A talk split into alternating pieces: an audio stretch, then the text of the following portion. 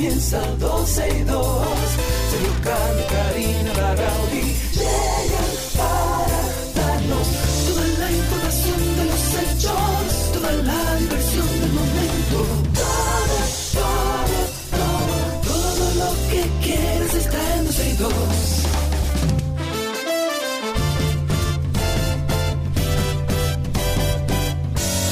El reloj ya ha marcado las 12, ya comienza 12 y 2. Sergio Carlos y Karina Larrauri llegan para darnos toda la información de los hechos, toda la diversión del momento.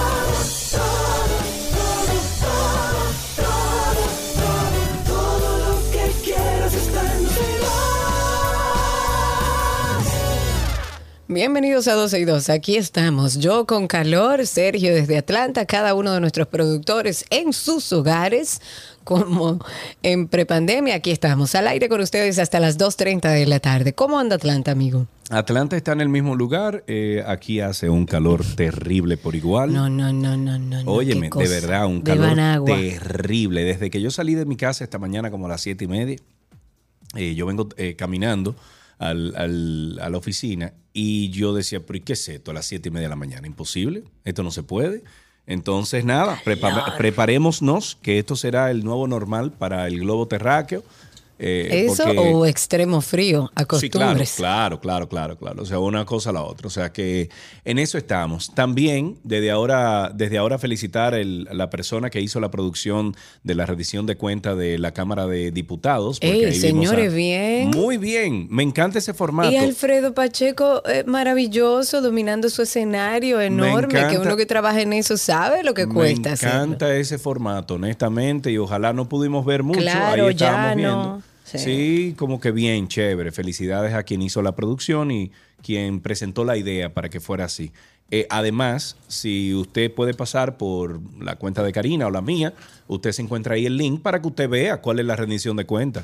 Se entere de lo que están haciendo los senadores. Sí, claro, que de hecho lo copiamos a través de nuestros usuarios en Twitter, porque es importante que toda la población esté al tanto de, de esa rendición de cuentas de la Cámara de Diputados, porque mucho hablamos, si el barrilito, si el cofrecito, si gastan dinero, si no gastan. Bueno, preste atención a esa rendición de cuentas. En nuestros perfiles en Twitter están los enlaces para que puedan verlo. Me parece genial, es una presentación eh, que amerita un montaje como este, pero además parece, o sea, es bastante entendible escuchar a Alfredo Pacheco haciendo esta rendición de cuentas, palabras llanas, donde se entiende todo, eh, bastante incluso jocosa por momentos, o sea que sí, hay que decirlo, eh, está bien hecho. Ojalá y sigan haciendo ese trabajo para que el país pueda enterarse de todo lo que hacen con su dinero. Con su dinero. Bueno, vamos a arrancar entonces el programa de hoy con, no sé si llamarle la agenda de Fulcar, le podríamos llamar. Bueno, yo no sé si la agenda de Fulcar, ahora yo te voy a decir algo, él la tiene complicada. No, yo pero no no lo- creo que él pueda hacerlo de otra manera que no sea con una agendita, que alguien se la lleve y le vaya diciendo, Fulcar, usted tiene unas cuantas cosas que tiene que resolver aquí. Nada, esto es Furcal, para arriba, para abajo, el presupuesto más grande de un ministerio de República Dominicana. Ese señor gastando muchísimo dinero, saliendo muchísimas irregularidades.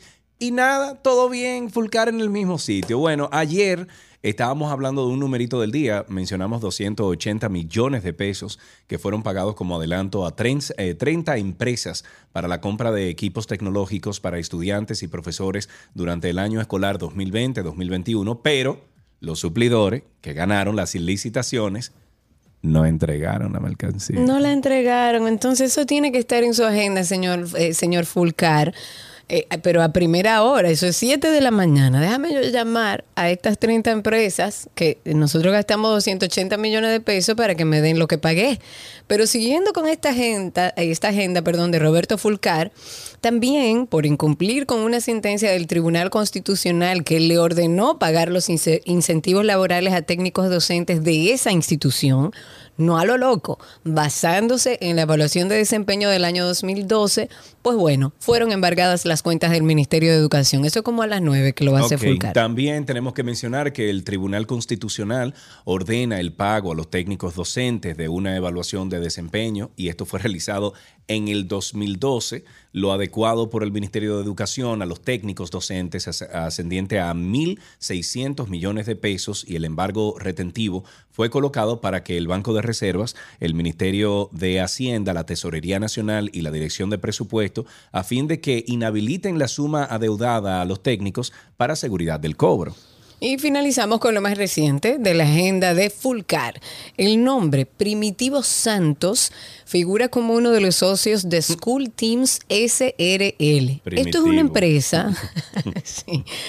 Esta es una empresa, para ponerlos un poco en contexto, esto es una empresa que aparece como autora de varios de los libros digitales que no eran digitales, supuestamente eran PDF. Eran PDF, nada que tú lo cargas en una cuestión y te fuiste para allá. Ya, y punto, ya, o sea, no es un sistema que estamos No, pagando, no, no, es un software, estamos No. pagando un PDF.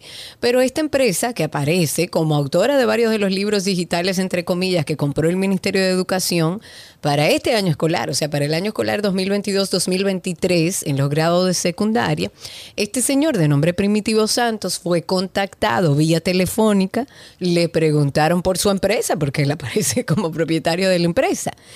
El hombre comenta en tono bastante molesto que no sabe de lo que le están hablando, pero además recalca en el mismo tono molesto que él no sabe nada de empresa, ni de libro, ni de nada, de que no lo metan en ningún lío. Recordemos, porque el dominicano olvida fácil, que el pasado 2 de junio de este año el Ministerio de Educación adjudicó a 10 empresas por más de 1.800 millones de pesos en compra de libros digitales, que a mí hay que enseñarme qué son esos libros digitales y el software y todo lo que van a utilizar, cuya licitación se hizo mediante un proceso de excepción por exclusividad del Ministerio para la adquisición de estos libros de textos en formato digital para el nivel secundario. De acuerdo a los datos de la cédula de identidad, cuyo número registra en los documentos oficiales de esta empresa llamada School Teams, Primitivo Santos es un señor de 76 años que declara ser chofer de oficio, pero que aparece en esta licitación del Ministerio de Educación como que es dueño de una de las empresas, de las 10 empresas a la que se le pagó una proporción de esos No, 1.800 millones no, de pesos no, dominicanos no, no, y este no, señor es chofer y no tiene No, ni idea no, de no. lo que le están hablando. No, No, no, no, no, No, no, no, no, no. no, cariña. No, no, no, no, no, no. Puede ser, no.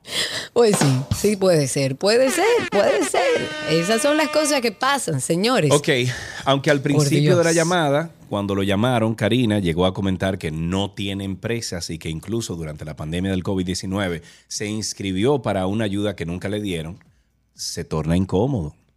Primitivo se tornó incómodo cuando se le insiste que sus datos figuran en el registro mercantil de School Teams. Imagínate, una cosa que seguro no sabe en inglés, que no sabe ni mencionar, un señor que es chofer de 76 años, que le han entregado, según los papeles, un dinero, millones de pesos, para que entregue unos libros que él no tiene ni idea. Entonces, habrá que preguntar. ¿Qué es lo que espera el presidente, el gobierno dominicano, para Ah, bueno, entender? ahí va con el presidente. El presidente Pero es que, otra óyeme, cosa, mi El pre- amor. es que le está haciendo daño este ministro. Y voy a tratar de ser lo más eh, elegante posible. Va, siempre he dicho que Fulcar es una ficha indispensable para el presidente Abinader y que en gran medida lo ayudó a que llegara a donde está. Pero el presidente Abinader tiene que entender que Roberto Fulcar ha demostrado que no tiene la capacidad para dirigir un ministerio como ese. Para muestra esta agenda que hemos compartido con ustedes, pero además muchas otras cosas que han surgido alrededor de otros temas relacionados también a educación como INAVIE y ese tipo de cosas. Estamos en una crisis en ese ministerio. ¿Qué está esperando el gobierno para tomar las riendas y poner ahí a alguien que sepa de eso? Yo pusiera a la vicepresidenta ahí. Esa sí daría Ah, bueno, pero la vicepresidenta va a estar en todo entonces, Karina. Bueno, yo no Pero conozco a nadie que pudiera Karina, porque hacerlo. la vicepresidenta está en salud, la vicepresidenta está en esto, la vicepresidenta está en otro. No, le vamos a, encar- No. vamos a encargárselo a, a Raquel. Raquel, hazme el favor. Bueno, No. pero es que Raquel se ha desarrollado en el área académica muchos Carlos, años ¿tú de su vida. No, presidente, yo no Presidente, está sopesada. Vamos a preguntarle a nuestra audiencia, ¿a quién usted nombraría en el Ministerio de Educación en vista de que entiendo yo, cree la sociedad que lo van a cambiar de lugar, por no decir que lo van a sacar, lo van a cambiar de, lugar, porque evidentemente no está funcionando el Ministerio de Educación. ¿A quiénes ustedes? Yo voy a dar el primer nombre. Yo pusiera a la vicepresidenta de la República, No, no, no. Raquel Peña, a dirigir el Ministerio de Educación. Yo, acompañada, por supuesto, de técnicos y personas que puedan pero- ayudarle en Pero eso. entonces que deje de hacer todo lo otro que está haciendo. Porque ese es el asunto, Karina. no, que no, claro. Tenemos que dividirnos aquí. Vamos a ver, tenemos la primera llamadita. Tenemos a Eva en la línea. Buenas tardes, Eva. ¿A quién tú pusieras Buenas tardes. ahí en educación? Buenas Sergio, tardes. Karina. Estoy Hola. llamando porque realmente desde el otro día estaba intentando comunicarme por el problema de educación. El problema real, yo creo que, que no es que él no tenga la capacidad para manejar este ministerio, que es un ministerio que maneja el presupuesto más alto de... Pero claro, por eso se lo dieron a Fulcar. Entonces, Eh, Sí, pero ¿para qué?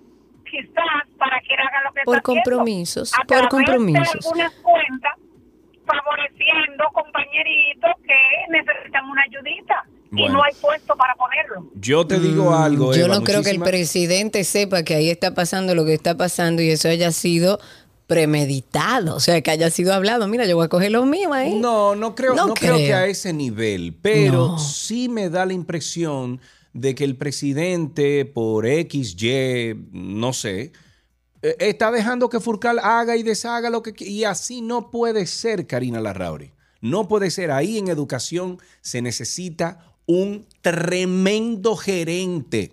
Sí, señor. Se Y una persona un que tenga CEO, mínimos conocimientos. mira, se, se necesita un chief officer, eh, ¿cómo se llama? Un chief officer, un, un C, eh, eh, COO. Un no, sí, sí, sí, CEO. COO, un chief officer in operations, en Ah, operaciones. O sea, un gerente, un tremendo gerente lo que se necesita ahí.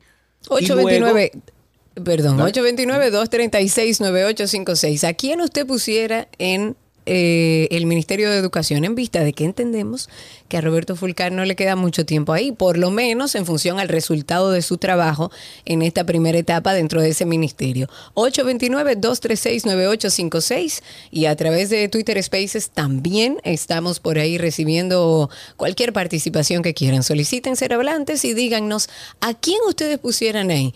Dicen que, que a Milagros dicen. Milagros y. Milagros Germán.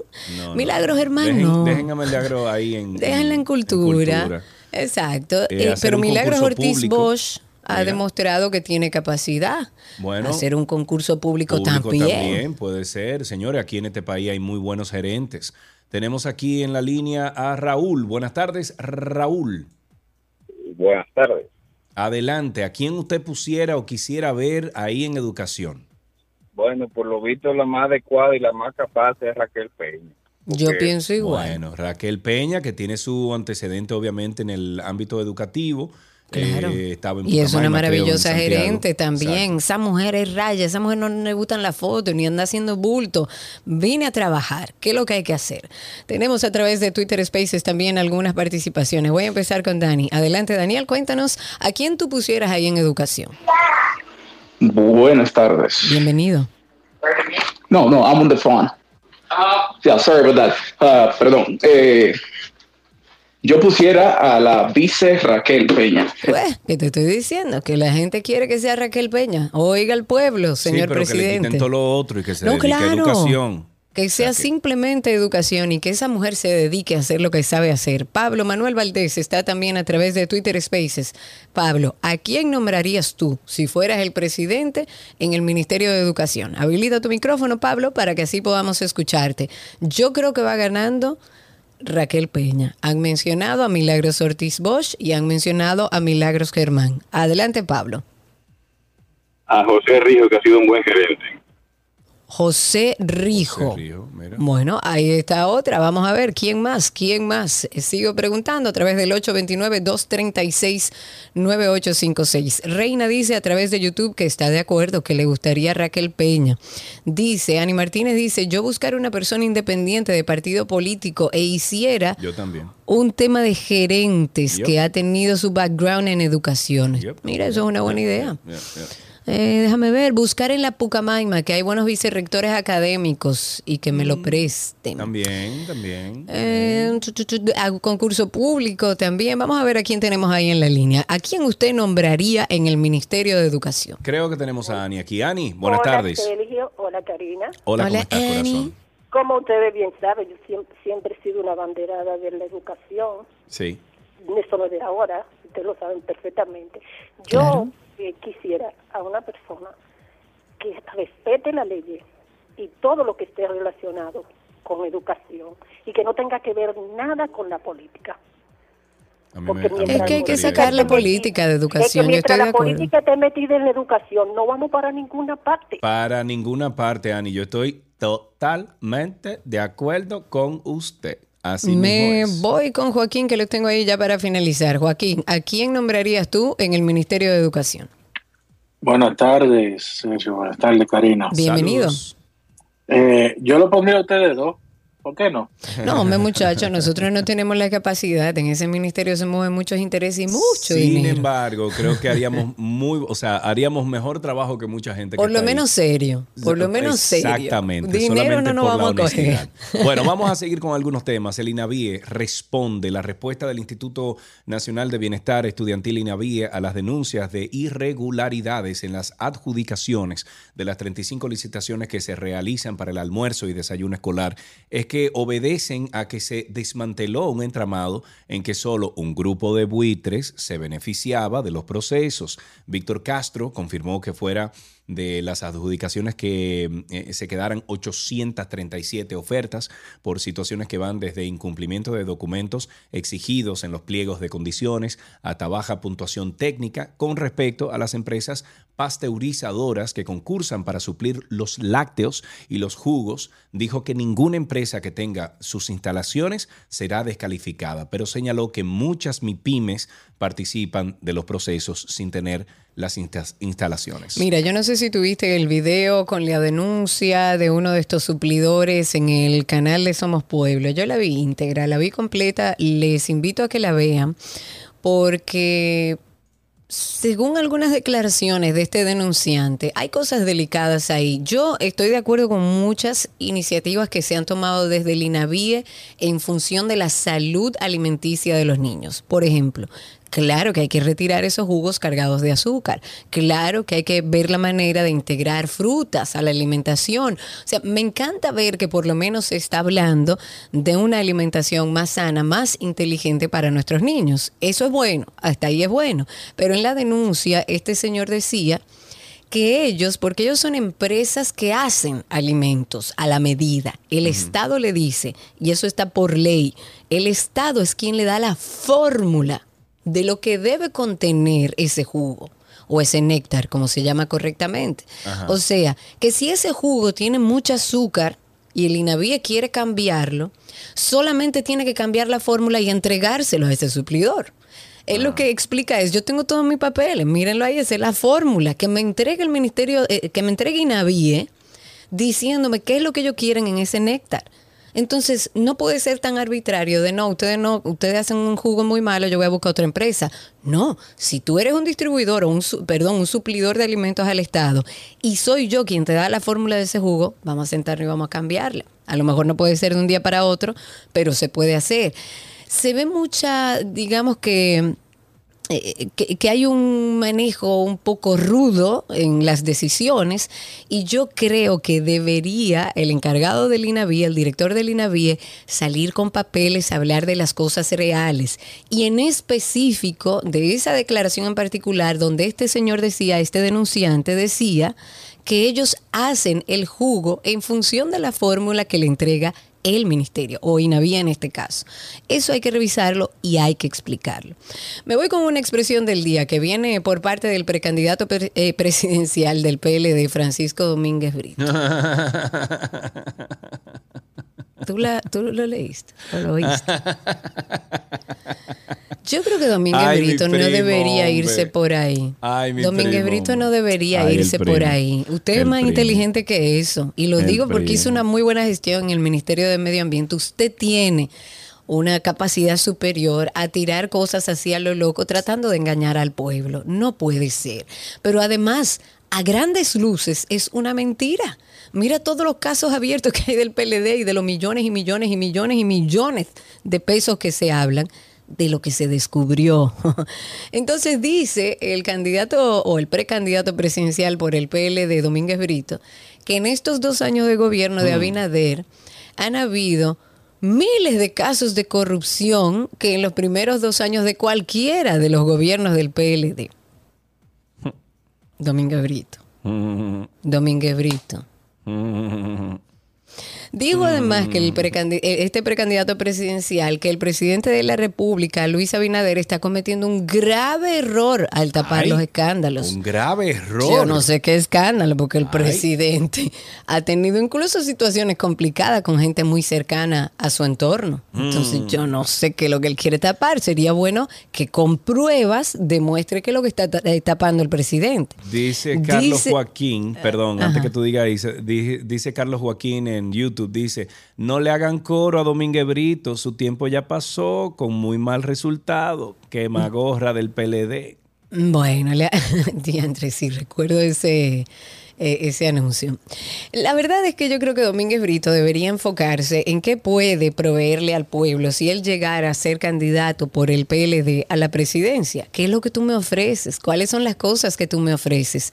Yo, tú, no hablaría del PLD y de temas de corrupción, porque en este momento no creo que sea el adecuado. Yo creo que la candidatura del PLD a presentarse para el 2024 está entre Abel y Margarita. Margarita está por encima en las encuestas. Bueno, pero está entre Abel y Margarita. Bueno, sí, se Eh, hará una sí. fórmula seguro y lo Vamos a hablar del rescate de los mineros sin fecha prevista para rescatar a los dos mineros en la mina Cerro de Maimón. La Corporación Minera Dominicana ha iniciado la construcción de otro túnel como segunda ruta de rescate. El enfoque es, además de la ruta principal que colapsó el domingo en la madrugada, habilitar una segunda ruta de rescate. Eso explicó Paul Marinco, quien es el presidente de Cormidón.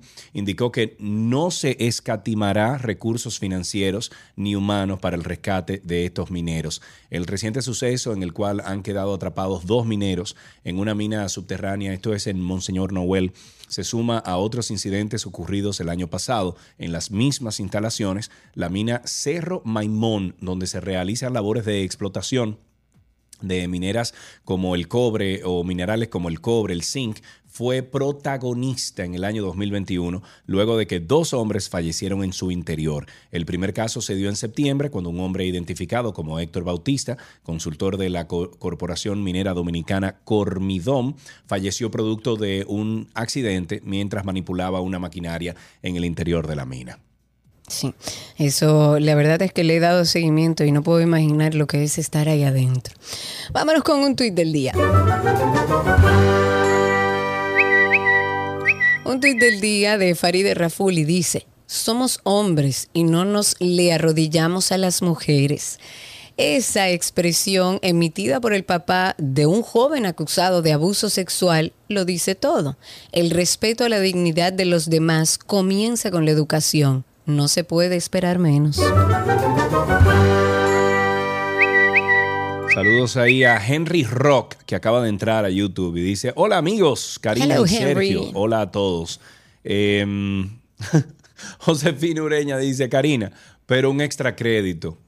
Te hace un aire, te pone un aire ahí. Pero algo. señores que lo mandé a arreglar, pero que es una cosa que se dañó, que hay que mandarla a hacer y entonces un lío. ¿Qué les Te digo? están Pues yo estoy aquí mismo. tacaña, entonces, eso es lo grande. No, no, diciendo tacaña, no, tacaña. pero lleva tiempo. Bueno, en una nota positiva, el Senado de la República se encuentra en un proceso de transformación de su matriz eléctrica con la instalación de un novedoso sistema fotovoltaico, esto es paneles solares, compuesto por más de 700 paneles, bravo, solares en el techo de la sede legislativa como parte de los trabajos de modernización que desarrolla la institución. La, electrici- la electricidad que generará el circuito de energía sola- eh, solar aportará al sistema eléctrico nacional interconectado 264 kilovatios hora por día, equivalente a la energía eléctrica que consumirían 112 viviendas eh, promedio de la nación y la siembra anual de 8.700 árboles, además de reducir 285 toneladas de emisiones CO2 a la atmósfera. Señores, eso que ustedes están escuchando que está haciendo el Senado de la República se resuelve con el proyectico de Aguayo, Conuco, Conuco Solar. hombre. No, no, llámenlo, no. Ya él presentó eso, ganó premios fuera de República Dominicana, pero aquí no se le hace caso. ¿Por qué? Porque no hay ningún compañerito dentro de la fórmula. Y me Claro, imagino lógico. que Aguayo ni ninguno de sus compañeros se prestarían a sobornos, ni mucho menos. De ninguna manera. Entonces, el, el Conuco Solar, por ejemplo, esos 700 paneles solares que está instalando el Senado de la República Dominicana en su techo, se podrían instalar en Jimaní, se podrían instalar en Bonao, se podrían instalar en las afueras de- de Santo Domingo y aportarían esos 264 kilovatios hora por día y la inversión sería del Senado de la República Dominicana. Óyeme, usted se va a Europa y usted va por las carreteras y aquello impresiona.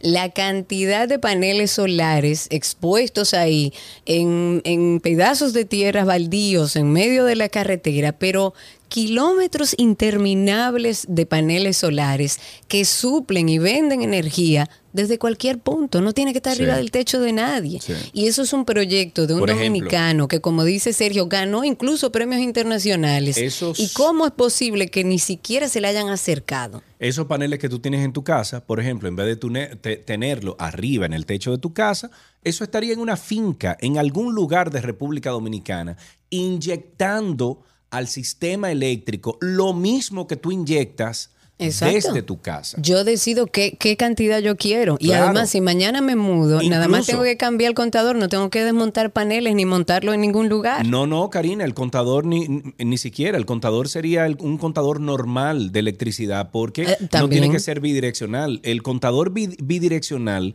estaría en donde están los paneles solares. Pero además de eso, si de repente tú dices, ah, no, pero fulano, eh, distribuidora, yo te quiero vender, bueno, yo te quiero vender 100 kilovatios, o sea, eh, 100, 100 kilovatios más, entonces tú metes más paneles solares allá y ellos te Claro. pagarían a ti.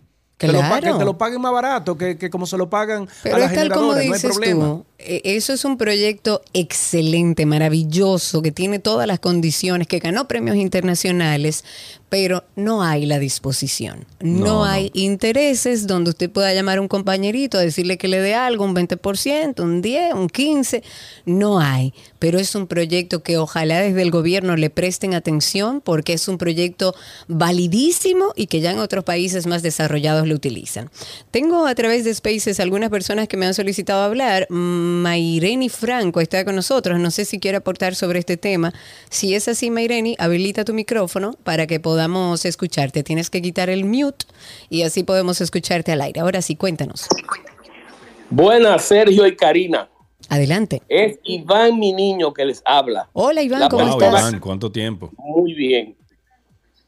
Yo soy quien salió en Somos Pueblo y di todas las declaraciones que ustedes habían comentado hace un Ah, rato. mira. Ah, ya Ah, entiendo. perfecto, Qué, de- bueno. Bueno, de un suplidor del Sí, INAVIE. sí, de Vía. Exacto. Cuéntanos, Iván, eh, nosotros vimos el video íntegro de nuestros amigos de Somos Pueblo. Nos llama mucho la atención un tema en particular en el que tú mencionabas que ese néctar que se prepara para las escuelas es una fórmula entregada por el mismo INAVIE. ¿Es así? Eso es cierto, Karina. Eh, realmente no solamente es en, la, en los néctares, es en todos los productos que el INAVIE le suple a los niños en las escuelas. Existe una ficha técnica que está hecha por ellos. Nosotros lo único que somos somos los que producimos los productos en nuestras plantas. Pero en función a sus requerimientos. Entonces yo te hago una pregunta, Iván. Te hago una pregunta. Eh, ustedes, o sea, el ministerio pudo sentar, eh, bueno, el, el INAVIE pudo sentarse con ustedes y decirle, mira, a partir de ahora yo no quiero que nuestros niños en Dominicana consuman tanta azúcar, porque me parece una decisión inteligente. Pero ellos pudieron haberle variado esa ficha técnica a ustedes y ustedes hacer esos líquidos con la reglamentación nueva que establece el INAVIE o que ha pedido el INAVIE. Pero claro que sí, por supuesto que debieron haber hecho eso. Se lo sugerimos nosotros, pero ellos tomaron la decisión unilateral de eliminar los néctares y de acusarnos a nosotros de estar envenenando y eh, ocasionando problemas con los niños, lo cual es totalmente falso. Hay intereses que se mueven que yo no entiendo cuáles son. Ni yo tampoco. ¿Y, y qué? Vamos a ver, yo tratando de buscarle una razón a todo esto. Si a ustedes le entregan una nueva ficha técnica para trabajar con los líquidos que se suple a través del INAVIA a las escuelas, ¿qué tiempo ustedes tardan en producir esto nuevo que requeriría el INAVIA? Mira, si solamente son cambios, eh, vamos a decir, superficiales de contenido, por supuesto que eso es un asunto que se hace rápido. Y hay un protocolo que se sigue en donde nosotros le llevamos las muestras que vamos haciendo, que vamos formulando según las fichas técnicas que ellos nos presentan. Y son ellos que al final deciden, bueno, mira, este es el que queremos. Ok. Eh, y hay una cosa que yo comenté, discúlpame. Karina. Adelante, adelante. El, el azúcar, y lo he dicho en reiteradas ocasiones, es uno de los componentes caros del producto. Sí. ¿Quién quiere echarle más azúcar al producto para que sea más caro? Imposible, si ellos no pagan tampoco. Claro, o sea que si ellos le, di- le dijeran quítenle el azúcar, para ustedes sería incluso más económico y para el Estado también sería más económico. Por Pero, supuesto. pero entonces ustedes no tardarían en elaborar una nueva fórmula. O sea que no estamos hablando tampoco de un tema a lo mejor de tiempo que requiere el INAVIE. Pero además de eso, eh, el, el tema eh, del néctar, no se va a dar ningún tipo de jugo, como se le llama popularmente a esto. O sea, a partir, ellos decidieron no dar más, ju- más jugos. No, eh, y eso tiene eh, muchos bemoles, porque fíjate, el tema del tiempo, eh, ahora porque ya estamos casi al comenzar las clases nuevamente, pero nosotros estamos hablando de esto hace cinco meses. Cuando él dijo que iba a eliminar el, el néctar, hace ya de esos cuatro o cinco meses, es decir, que tiempo suficiente de desarrollar 25 productos hubo. Claro. Hubo. Lo que pasa es que la decisión fue unilateral. Y te voy a comentar esto. Ellos han hecho, han estado haciendo reuniones en el Ministerio de Agricultura en las que yo he participado. Yo nada de lo que aquí exprese y en ningún programa es algo porque me lo dijeron. Yo solamente atestiguo y pruebo lo que yo conozco de ciencia cierta. Yo me respeto. Yo tengo ética. Ahora bien, ¿tú sabes lo que están haciendo? Ellos están diciéndole a los pobres productores de fruta, que son asociaciones de mujeres campesinas y cosas de esas, que cualquiera que produzca fruta, que vaya al INAVIE, que ellos le van a hacer un contrato para hacer, eh, para comprar la fruta y para hacer jugo y para hacer esas cosas. En el mismo INAVIE, o sea, A ver, a ver, eh, espérate, espérate, espérate, no pero en el mismo. INAVIE. El mismo INAVIE. Yo no estoy entendiendo. Víctor Ah, Castro dijo yo no públicamente, No, yo no estoy entendiendo. Espérate, Iván, para nosotros tratar de entender. Primero, ¿cu- ¿cuándo es la última vez que se revisa esa ficha que ustedes tienen para preparar los líquidos de, de, de la tanda extendida, de las escuelas y demás? ¿Hace cuánto tiempo se revisó esa ficha? Bueno, esta ficha técnica es la última del año 2000, de la, del año escolar pasado, de la 2021. Ok. ¿Sabrá eh, el director del INAVIE que es exactamente lo mismo, la azúcar agregada en los néctares, que hacer jugo de frutas naturales, que contiene la misma cantidad de azúcar, que aunque usted diga, no, pero es saludable de la fruta, sigue siendo una carga muy alta de azúcar para los niños? O sea, ahora me pregunto eso, porque al final del día usted dirá, bueno, son jugos naturales, son más saludables, sí, son igual de procesados y tienen la misma cantidad de azúcar, aunque provenga de la misma fruta. La fruta está hecha para comerse sola. Y si vamos a hablar de alimentación inteligente, debe haber alguien, un nutriólogo, que esté trabajando en eso. Entonces, no entiendo, la verdad. Ojalá pudiéramos hablar con el director del INAVIE, que tratamos de hablar con él y no pudimos conseguirlo, para que nos explique y podamos escuchar ambas partes. Porque ahora, con lo que usted dice, Iván, a grandes luces, parece una decisión arbitraria. Pero claro que es una decisión arbitraria. Y tú sabes lo que es tú pararte delante de 30 o 40 humildes mujeres productoras de frutas del país y decir públicamente que a cualquiera que envase agua en una botellita de plástico que envase agua, que lo mezcle con pulpa de fruta, que ya es un jugo y en la mía se lo va a comprar. No, no, no, no. Óigame, puede ser. ¿Y escríbalo dónde- con y- sangre, y eso dónde- dijo el licenciado Víctor Castro. ¿Dónde podemos conseguir eso? ¿Dónde podemos conseguir esa información? La de que él dijo eso. Ajá.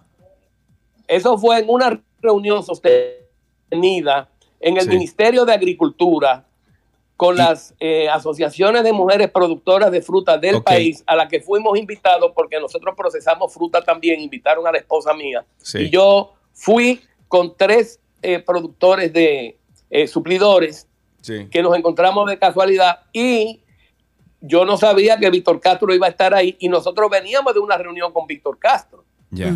Y todo eso lo dijo él en público. Y no hay una, y no hay una grabación de eso. Bueno, eh, en las conversaciones que se utilizan y se hacen en las reuniones con el licenciado Víctor Castro, el primer protocolo que hay es que le quitan a uno los celulares y se los apagan y se los dejan en otro lado. bajo Ah, qué conveniente. Ajá. Exactamente, ese es su primer eh, punto. Ok. Iván, ok. Pero eh, mira- nos comenta alguien a través de YouTube que estamos ahora en vivo que, que, que deberían ser con frutas eh, nacionales, no importadas, pero según lo que estuve leyendo dentro de tu declaración, eh, so- se ha establecido que la alimentación esté basada en productos que, eh, que crezcan en República Dominicana, nada que traigan de otro país. ¿Es así? Sí, eso es cierto. Y yo soy partícipe de ese logro con una lucha de más de 17 años, porque estábamos abogando porque todo lo que se consumiera en la alimentación escolar fuera de producción nacional, productos de nosotros, con campesinos de nosotros. Claro. Eh, lo que pasa es que por muchos años las pulpas eran importadas.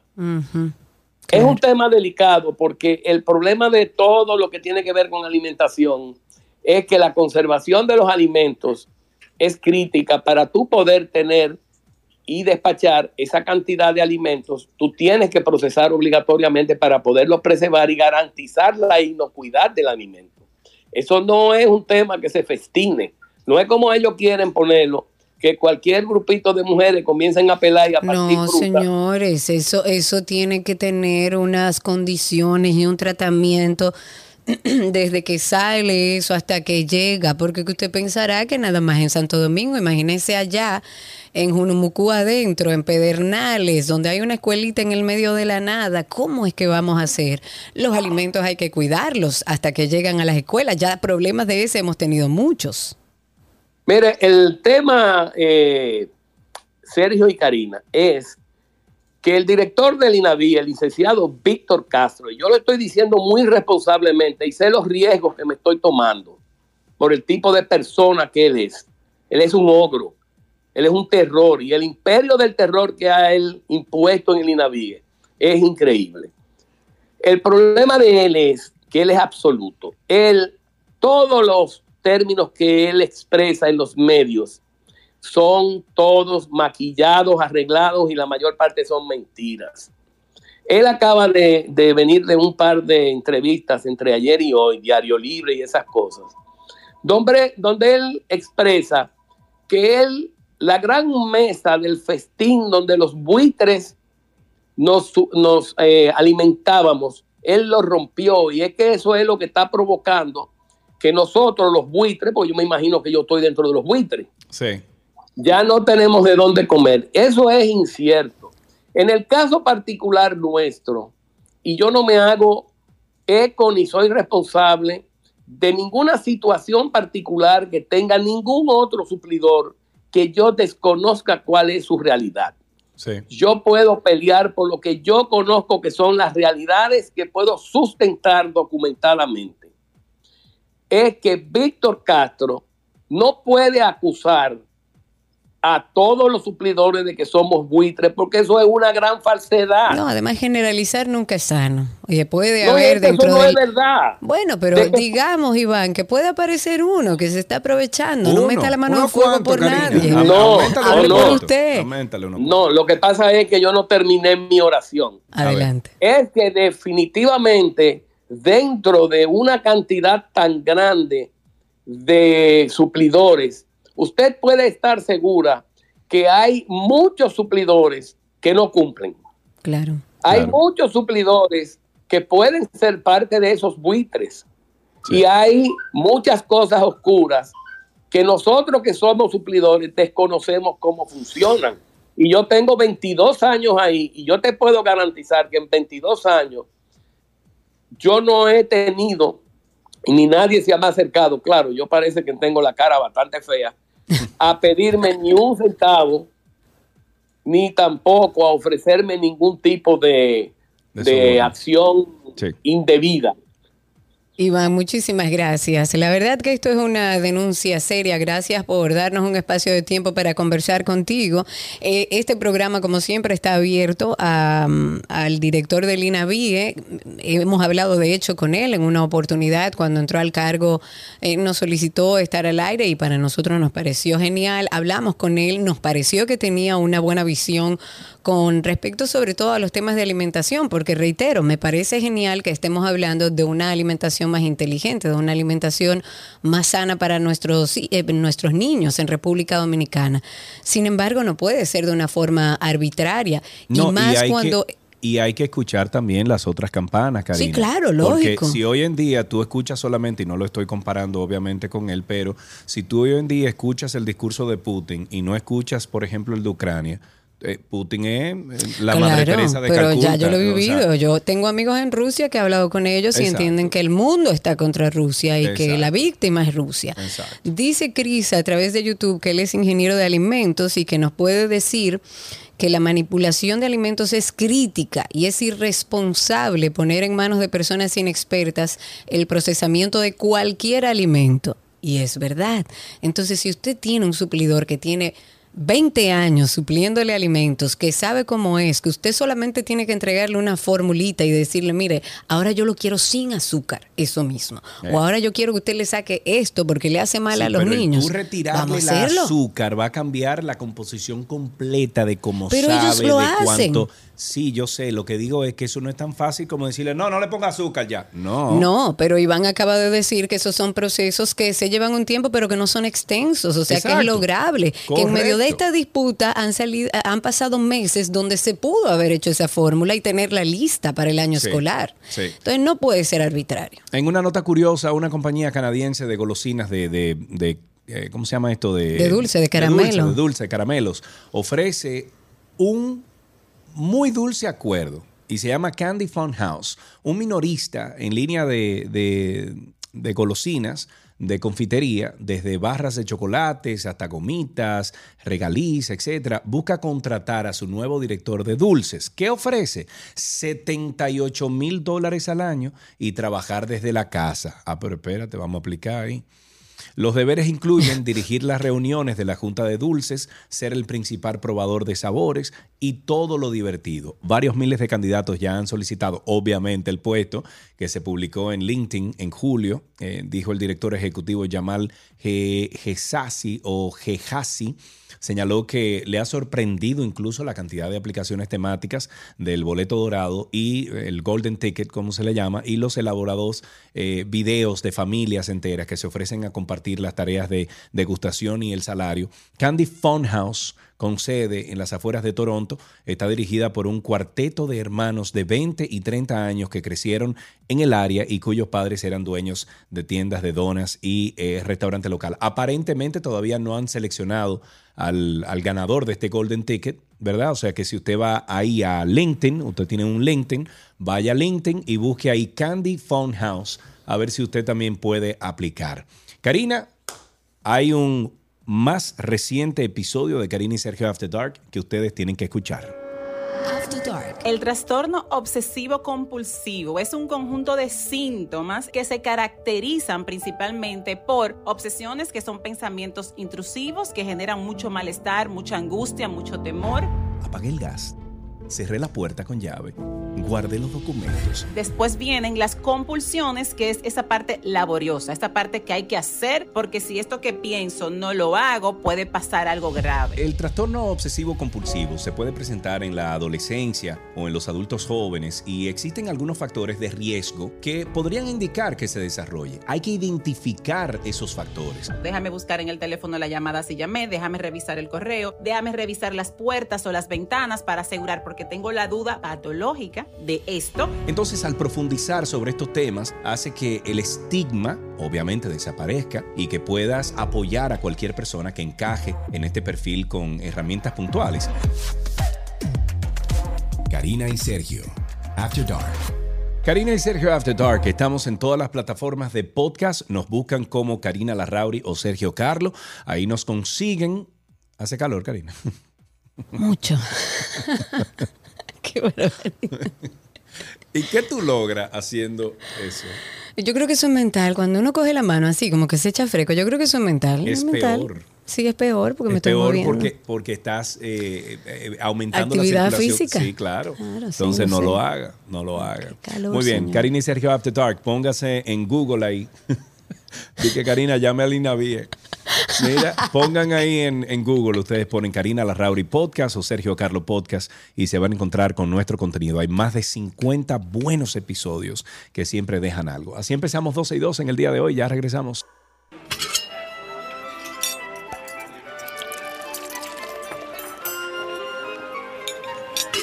Ula la Ula la me me mange manje comida de Gabriela, que se bon ici, ici, me. Hola, Gaby. Me huí, yey, ¿cómo están? ¿Cómo sigue el calor? Bueno, este calor. es- No me hable de calor, Gaby, por favor, no me hable de calor, que tengo que tratar de mantener mi mente positiva y fría.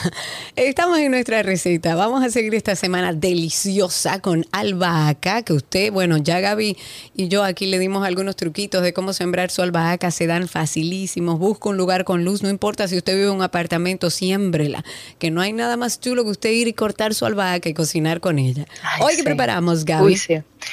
Bueno, hasta yo voy a probar esta receta porque me la pasó una amiga.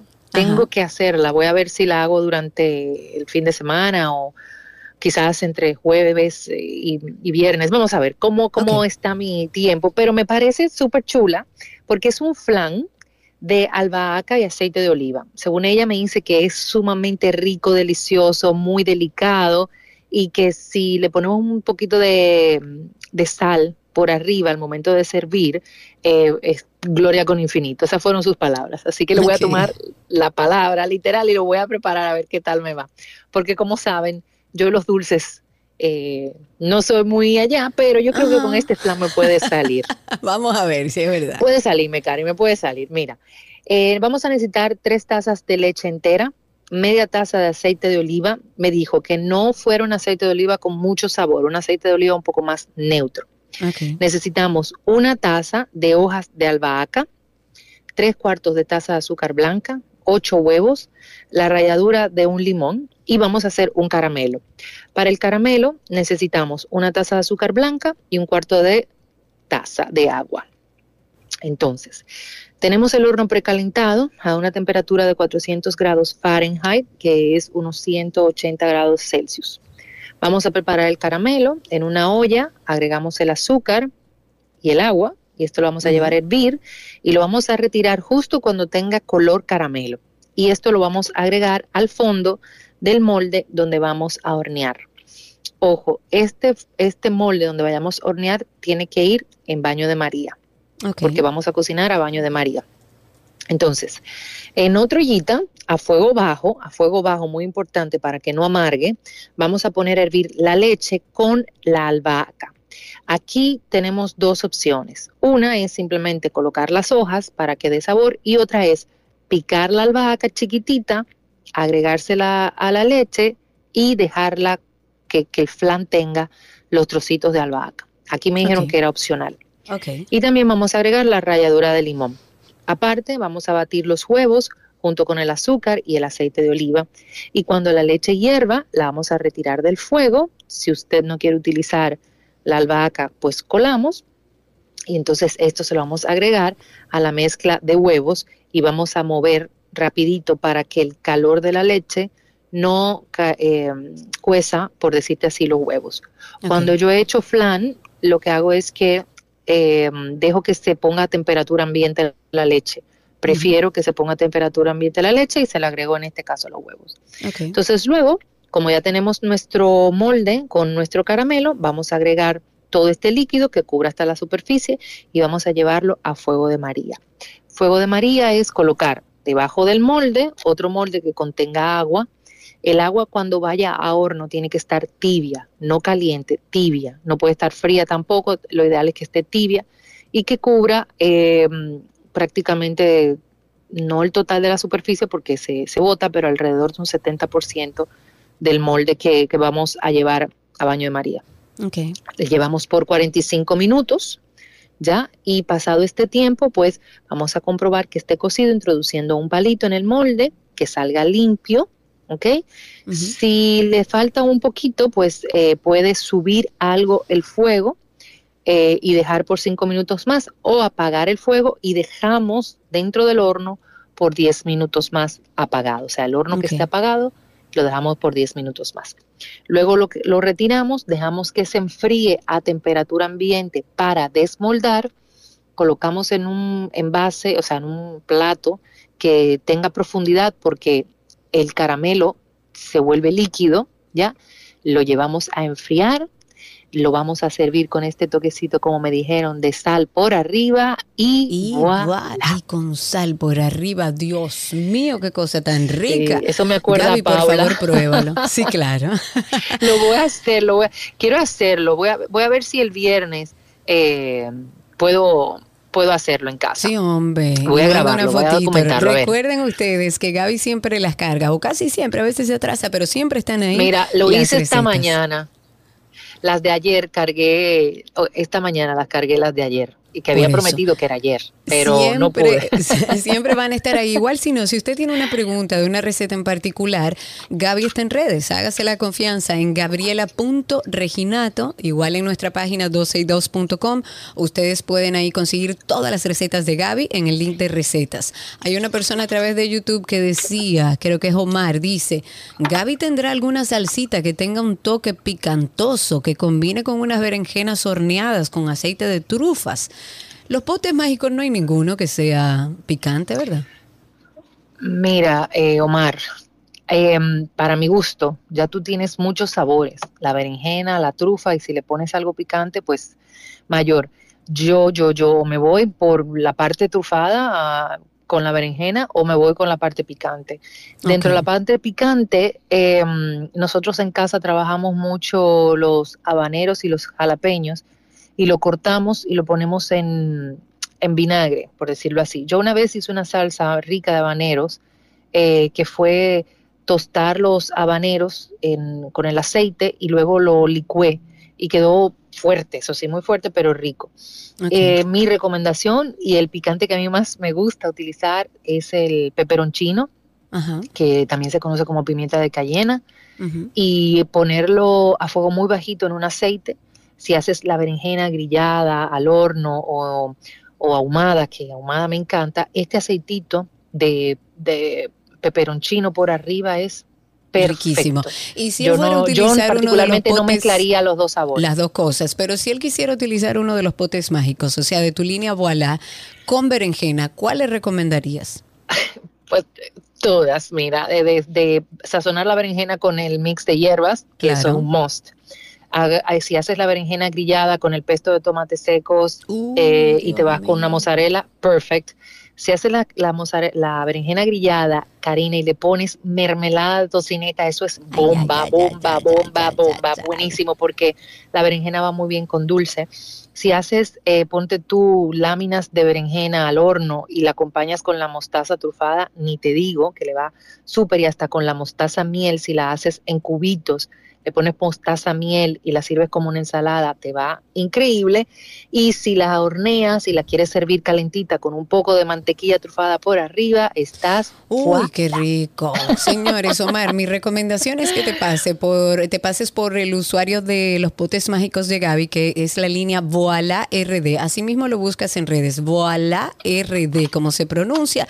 Ahí están todos los potes. Pon tu imaginación a volar. Gaby, muchísimas gracias. Un beso, nos escuchamos mañana, chicuelos. Así será. Gabriela Reginato estuvo con nosotros. Recuerden que sus recetas están en 12y2.com.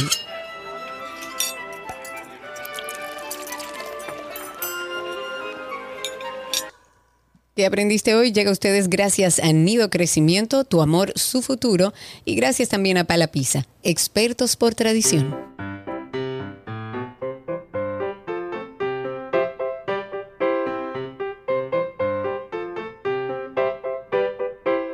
Eso es verdad, así mismo es. Ahí tenemos a, déjame ver, ya tenemos en la línea. Ah, no tengo el nombre. Vamos a ver si tengo el nombre por aquí. Alina, Alina. Alina. Vamos a ver, Alina. Buenas tardes, bienvenida, ¿cómo estás? Bien, Qué bueno. ¿Qué edad tú tienes, Alina? ¿Qué edad tienes? ¿Qué edad? Nueve. ¿Cuántos años? Nueve años, muy bien. Te voy a decir que ese nombre de Alina me recuerda a una amiga de, bueno, que yo creo que hicimos el, el colegio juntos entero, desde preprimario hasta bachillerato. Alina Álvarez, una gran amiga, una hermana en realidad. O sea, o sea, que me acuerdas ese nombre. Alina, ¿y con quién tú andas ahí? Con mis padres y mis hermanos. Y tus hermanos. ¿Y estás todavía de vacaciones? Sí. ¡Wow! ¿Y qué estás haciendo en vacaciones, Alina? Aló. Aló. Aló. Alina, ¿qué, ¿qué estás haciendo de vacaciones? Ir para la playa. Para la playa. Vamos Muy a bien, la playa. gusta. ¿Y te sabes algún chistecito, Alina, ahí? Mi papá saltó paracaídas contigo. ¿Conmigo? Co- Ah, con, Ca- con Ali- Contigo. No, con Karina. Con Karina. Sí, Ajá. aquella vez, Karina, que yo fui contigo para allá arriba, ¿no te acuerdas? Allá en el? Higüero. Ajá, ajá. ¿Cómo se llama tu papá? Mayor Tavares Abreu. Ah, Mayor bueno. Tavares, yo estoy viva gracias a usted. Llegué, porque señores, esa es una historia. Déjame hacerte esta historia, Alina, porque es que hay que hacerla. No sé, un beso, Alina. Te vamos a guardar aquí tu regalo. Gracias por llamar. Pero tu papá que oiga. Ok, vamos a hacer Dale esta historia. historia, Dentro de qué rapidito. aprendiste hoy, porque uno aprende mucho todos a los días. a mí, a través del programa, nos invitan a. No recuerdo exactamente qué era. De A hacer una Fuerzas Aéreas. transmisión desde el Higüero, era algo de la Fuerza Aérea, eh, había algo en particular. Comenzamos a entrevistar gente, no sé qué. Yo me había tirado de paracaídas hacía unos años. Y de repente comenzaron, pero Sergio, ven, tírate, Sergio. Y yo, no, señores, que ya yo me tiré, que yo no quiero tirarme otra vez. Y, caí, y comienzo yo al aire. Pero Karina está aquí, Karina lo puede hacer. Y comienza todo el mundo, Karina, tírate, Karina. Entonces, y Karina me esto. mira así, yo le digo, dale, hermana, yo subo contigo allá arriba, vamos. Sergio, rescate esos videos, hombre, que tú me grabaste tanto. Yo Rescate esos videos, Yo por favor. Pero oigan esto, señores, yo no fui preparada para tirarme de ningún paracaídas. Yo fui a hacer una transmisión. No con taco, eran unos tacones que tú tenías. Señores, yo andaba en plataforma, pero para los que están en YouTube, como de 5 pulgadas. O sea, una cosa terrible. O sea, una... Porque andaba con unos pantalones que me rodaban, entonces me puse unas plataformas enormes. Así me tiré yo de paracaídas. La Entonces, cara el de mayor. Karina, cuando estábamos subiendo en el avión, comienzan. Entonces, eh, señores, miren, hay unos protocolos diferentes. Porque, por ejemplo, yo me tiré en Estados Unidos, yo me tiré en DeLand, Florida. Y esa gente súper chévere, hey, ¿cómo te sientes? No sé qué. No, no, no. Aquí los guardias comenzaron, señores, y, y este muchacho que no le abrió el paracaídas el otro día, así Mira, en medio, y yo muriéndome adentro de aquel avión, y yo, señores, cállense la boca. Pero a todo esto, Mayor, primero, muchas gracias por cuidar mi vida y por brindarme una experiencia maravillosa, porque no la voy a olvidar nunca. Pero debo decirle, Mayor, que cuando yo, cuando bajamos a tierra, yo salí caminando, porque yo soy la superheroína. Mm. Dos días más tarde estaba con el tobillo inmovilizado, Sí, porque por más eso. que ese hombre trató de levantarme la pierna, de que aterrizáramos sin yo poner los pies, mis plataformas de 5 pulgadas chocaron el piso y me anestesiaron un tobillo. Lo recuerdo. Pero una de las experiencias más divertidas. Sergio tiene todos esos videos. Yo Ojalá y lo rescate. Yo tengo esos videos en algunos lugares. Creo que hace unos años los vi y te mandé uno o algo así. Pero Sí. creo, creo que los tengo por ahí en algún disco duro. Vamos a Lo voy a buscar. Mientras tanto, hasta aquí, ¿qué aprendiste hoy?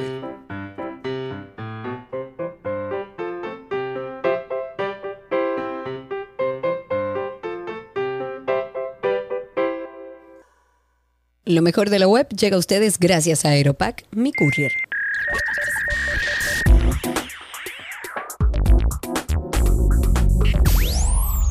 Ya estamos en lo mejor de la web aquí en 12 y 2 y en el día de hoy, señoras y señores, damas y caballeros, preparen sus libretas o abran esas libretas digitales porque tenemos con nosotros a Gianco Briseño. Él es entrenador certificado de neuroventas, o sea, te lava el cerebro, te enseña a lavar el cerebro de tus clientes para que compren. Además de esto, es experto en marketing web, neuromarketing, blogger, marca personal y Gianco, que además lo puede ver en YouTube, si usted Y entra bonito, YouTube ahora bonito. Buen mozo, Vaya, buen venga a mozo. verlo, venga a Buen verlo, mozo, venga a buen verlo mozo, por sí. YouTube. Eh. Tiene, tiene, incluso tiene como aspe- a- aspecto de, de gamer, de, de personas Ay, que sí, se es pasa- verdad. ¿Verdad? Esa, esa silla de razón. gamer tuyo, Yanko. Yo iba a decir otra palabra, pero un poco más ofensiva. Quizás se puede ofen- ofender, aunque Orlando Prieto no se ofende. Él tiene como una onda como de nerdo tecnológico. Oye. Algo así, correcto. Sí, es como Bueno, eso, como Orlando. Bueno, pues Yanko Briseño eh, está con nosotros y nos hablará en el día de hoy eh, por qué el marketing digital te hace perder dinero. ¿Ok? ¿Por qué el marketing digital te hace perder dinero? Hay mucha gente que va a estar en contra tuya, Yanko. Adelante, empieza. Buenas tardes a todos. Fíjate que, que no necesariamente porque es el día a día, o sea, el punto está enfocado en que me consigo con mucha gente que ha perdido, gracias a estrategias de marketing digital, mucho dinero. Bueno, pero, pero me imagino que fue una estrategia de marketing digital mal eh, empleada.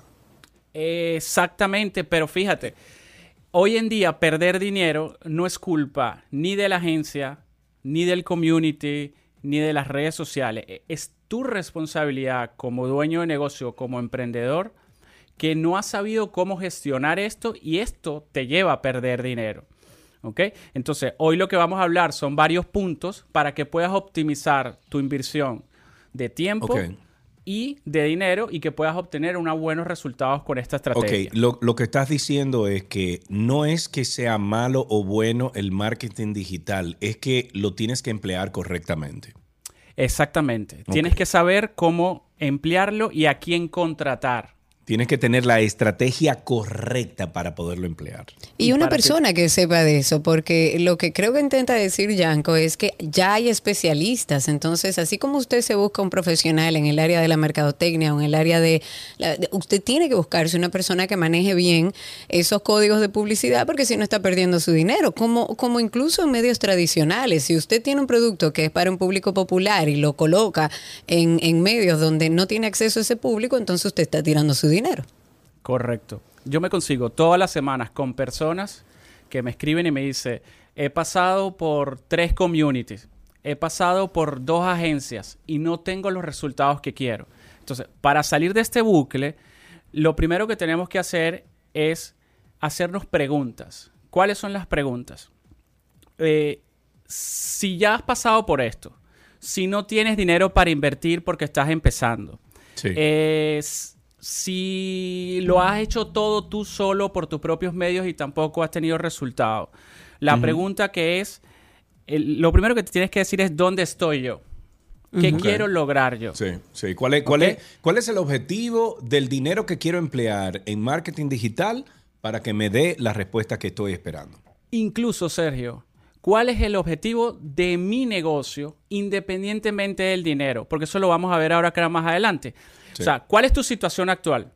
En base a este primer punto y la respuesta que tú tengas de tu situación actual, entonces tú empiezas a trazar una estrategia. Ok. ¿Qué quiere decir? En marketing digital, básicamente tienes dos salidas.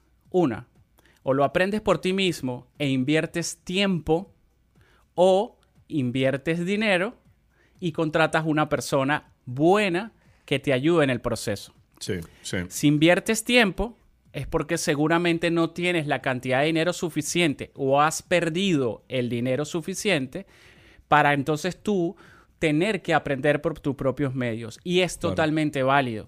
Bueno, que al final, Yanko, eso pasa en cualquier tipo de, em- o sea, emprendimiento. Cuando tú emprendes algo y no sabes, tú tienes la opción de darte todo lo cacazo del mundo, perder dinero, que es parte de ese, de ese aprendizaje. proceso de aprendizaje, Exacto. claro. O tú busca un tigre una, o alguien, una jeva que te diga, oye, ven, siéntate aquí, déjame pagarte por tu asesoría y te brincas eso, eh, eh, esos fallos que tú puedas tener y aprender solo. Exactamente. Y me apoyo ese comentario para decir lo siguiente. Este, a veces unos emprendedores, eh, o sea, hoy en día hay mucho profesional que te ofrece este servicio, que es precisamente lo que hace a la gente y a las empresas perder dinero. Entonces, ¿qué pasa? Han paqueteado el marketing digital, lo ha convertido como en un combo. Tantas publicaciones al mes, eh, tantos stories al mes, tanto dinero. Y ojo, no estoy hablando de influencers, estoy hablando de agencias de publicidad o community manager. Sí. Entonces, tú emprendedor, estás súper entusiasmado con tu emprendimiento, quieres tener resultados, te sale este paquete tan atractivo por muy poquito dinero, 20 mil pesos, 10 mil pesos, y tú dices, oh, voy a contratar a esta agencia porque voy a, voy a tener el resultado que estoy buscando. Sí. Y, y les digo algo, este tipo de paquetes no da resultados. Una Oh, no. buena estrategia de marketing digital, seas emprendedor o empresa, cuesta dinero. Sí, No puedo poner un promedio, pero sí está por encima de los 600 y dele para allá arriba.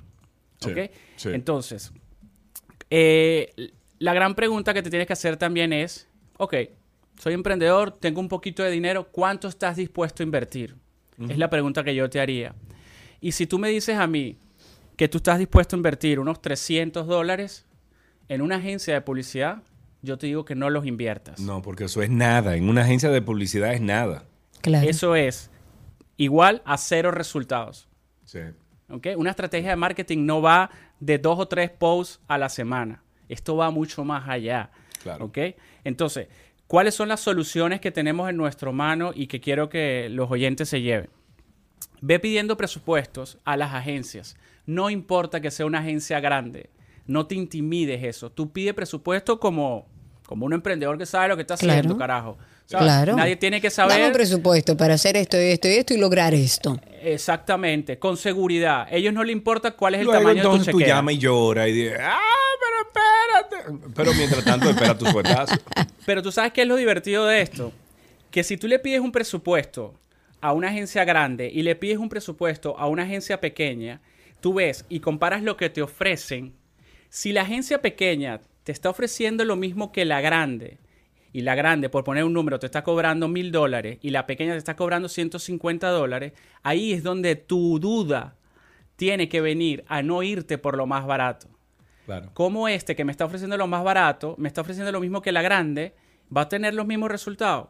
¿Quiénes son estas personas? ¿Sabe? ¿Cuál es el background de ellos? Solución número dos. Busca el tiempo para invertir en tu conocimiento. Aquí hay algo muy importante. Si usted no tiene el dinero, lamentándolo mucho, usted va a tener que aprender a diseñar, de estrategia, hacerte un cursito de alguien importante que te pueda dar una visión. ¿Ok? Todo esto vas a aprender a formarte, a formarte, a formarte en el proceso. ¿Qué pasa? Cuando ya tú tengas un capital para invertir en una agencia, a ti no va a venir nadie a venderte cuentos de camino.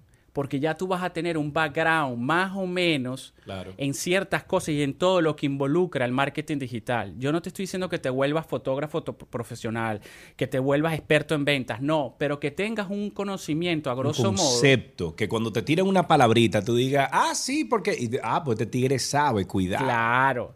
Que Eh. cuando venga un fulano a decirte que con tres posts a la semana él te va a subir tanto de miles de seguidores al mes, tú seas capaz de decirle, pero es que mi negocio no tiene que ver con seguidores. Yo lo que quiero es vender, papá. ¿Sabes? Dime, cada cuántos seguidores o cada cuántos mensajes por, por DM en Instagram yo puedo cerrar una venta.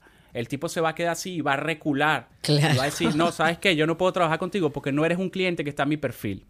Exacto. Lo... Eh, perdón, Yanko, un momentito. Si tienen preguntas, 829-236-9856, 829-236-9856 a través de Twitter Spaces. También estamos en arroba 262, arroba 262 en Twitter Spaces y también estamos en YouTube como arroba 262 y ahí también pueden hacer sus preguntas. Yanko está en pantalla con nosotros. Si quiere conocerlo, entra a YouTube, arroba 262 en el buscador e inmediatamente váyase al video en vivo eh, que estamos ahora mismo con más de 150 personas que están en vivo con nosotros ahí en YouTube. Decías, el próximo punto.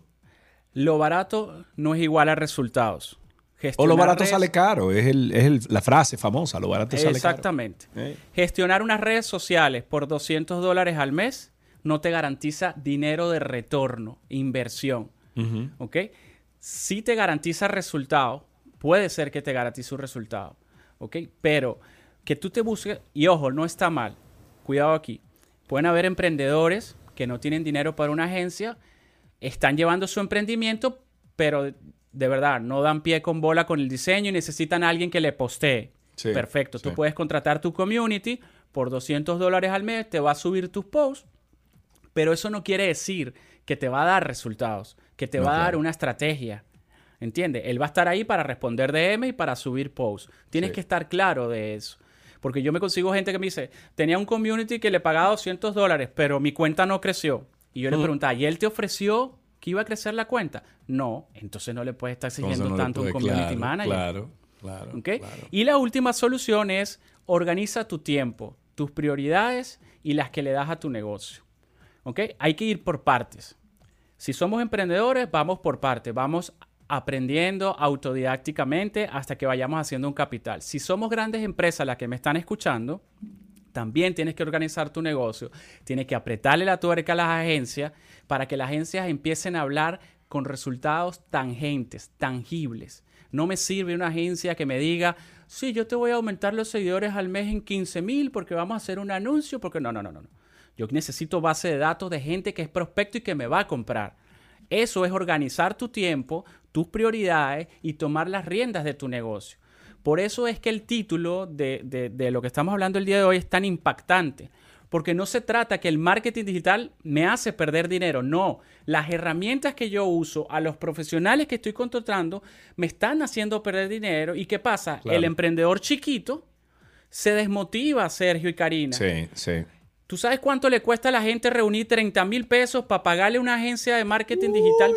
soñando en que y le ahora van con a esta luz como está. Yanko, imagínate. Claro, Mm. claro. Mm. Entonces, eso es lo que les estoy queriendo transmitir con este mensaje. Cuiden su chelito, sí, pero también cuiden a quién se lo dan. No se dejen engañar por cualquier cantabañana. Sí. Y ojo, capaz ese mismo emprendedor es el que está haciendo una agencia y está emprendiendo. Pero si tú tienes conocimiento, eres capaz de bajarle la barra y decirle, oye, no me ofrezcas tanto, yo sé que Claro. tú vamos a llegar hasta aquí y juntos podemos empezar a trabajar. Sí. Genial, genial. Sí, claro. Bueno, toda esta información la vamos también a cargar a través de nuestra página 12y2.com por si quieren consultarla. Gianna Cafeterías dice, ¿qué tal si le da comisiones por, por ventas a la ¿A persona quién? que maneja, por ejemplo, el, el- las redes sociales? Me imagino que... Es una pregunta. buena, claro, Sí. es una buena parte de tu estrategia, Eh. ¿sabes? O sea, pero para poder dar comisiones por venta, tienes que tratar, tienes que tener trazado un plan donde, ah, me contactó un cliente por DM, le respondí esto, eh, no sí, sé, hay, que, hay, que, hay que tener un, un proceso estandarizado para que entonces a final de mes se pueda cuantificar eh, si eso que yo hice a través de redes sociales se manifestó a través de, bueno, en las ventas de... En las ventas, claro, los Eh. resultados en ventas. Sí, claro, sí. pero ofrecerle ventas a esta persona que te está ayudando, a este community, hace que él se vuelva más responsable, le Claro. ponga más cariño Claro, al claro, Instagram, claro. le va a poner Al más cariño a la atención claro. al cliente, Claro. Va a atender ese cliente como que es que ese negocio es de él. Bueno, déjame decirte, déjame darle un, un ejemplo a los amigos oyentes y los que están ahí en YouTube, que eh, hoy en día aquí en República Dominicana, los muchachos que están trabajando, oigan bien, con redes sociales, por ejemplo, hay ya muchachos que se han hecho ellos solitos. ¿Ok? Pa- manejando Facebook, manejando eh, YouTube, etcétera. Y te dicen, no, yo quiero un 15% de todo lo que tú hagas en tu YouTube. O yo quiero un 15% de todo lo que tú hagas en tu, en tu Facebook. Y se matan trabajando. ¿Tú Claro. sabes por qué? Porque los Por- resultados dependen, su dinero depende de los resultados. Yo conozco un chamaquito que ese chamaquito le maneja como, yo diría que 5, 8 Facebook grandes de aquí de República Dominicana. Y ese muchacho, con su 10%, su 15%, él se tiene que estar metiendo de 10 mil a, a 15 mil dólares mensuales. Wow. Tranquilo en su casa. Pero Ahora, es una persona ahora, mira, que evidencia llamas- que sabe de resultados. Pero espérate, ese muchachito se hizo él solo, vive en un barrio, salió de ahí, ahora fue que compró su apartamento, le está yendo muy bien, pero ese chamaquito tú lo llamas a las 3 de la mañana y le dice, mira, me flaguearon un video y me dice, no hay problema, tranquilo, Guapa, pa, pa, pa, pa, y en la mañana está resuelto. Entonces, eso es otra cosa, que sí, también eh, el, el hecho de que trabaja por porcentaje, sabe que tiene que mantener a su jefe o a su cliente, que en este caso sería el dueño de esa red social, lo tiene que, que mantener contento siempre. Claro, Claro. porque gana por comisión. Eh, Y él- lo que pasa es que él sabe eh, lo que está vendiendo y los resultados que va a tener. Exacto. Sabes que hay gente, y incluso a veces eh, yo lo hago, que hay agencias que tú dicen, ok, aquí está el contrato, vamos un mes gratis, yo te garantizo estos resultados. Si yo no llego a estos resultados, no trabajas conmigo y el mes te salió gratis. Sí. Si hay una agencia que le diga a usted eso, o como el chamaquito que está poniendo el ejemplo Sergio, váyase con ellos. Sí, sí, porque están hasta cierto punto están garantizando el resultado. Mira, Claro. aquí una pregunta de puro Vladimir dice mi pregunta, ¿hay compañía de publicidad que da cuatro cursos gratuitos, pero al final te cobran 500 dólares por programas. sí. Bueno, sí, hay que tener Sí, cuidado. con esas eso. son, esas son también eh, cosas que se dan en las redes sociales. Montserrat se está, perdón, Montserrat se está cuestionando que para qué ella estudió arquitectura.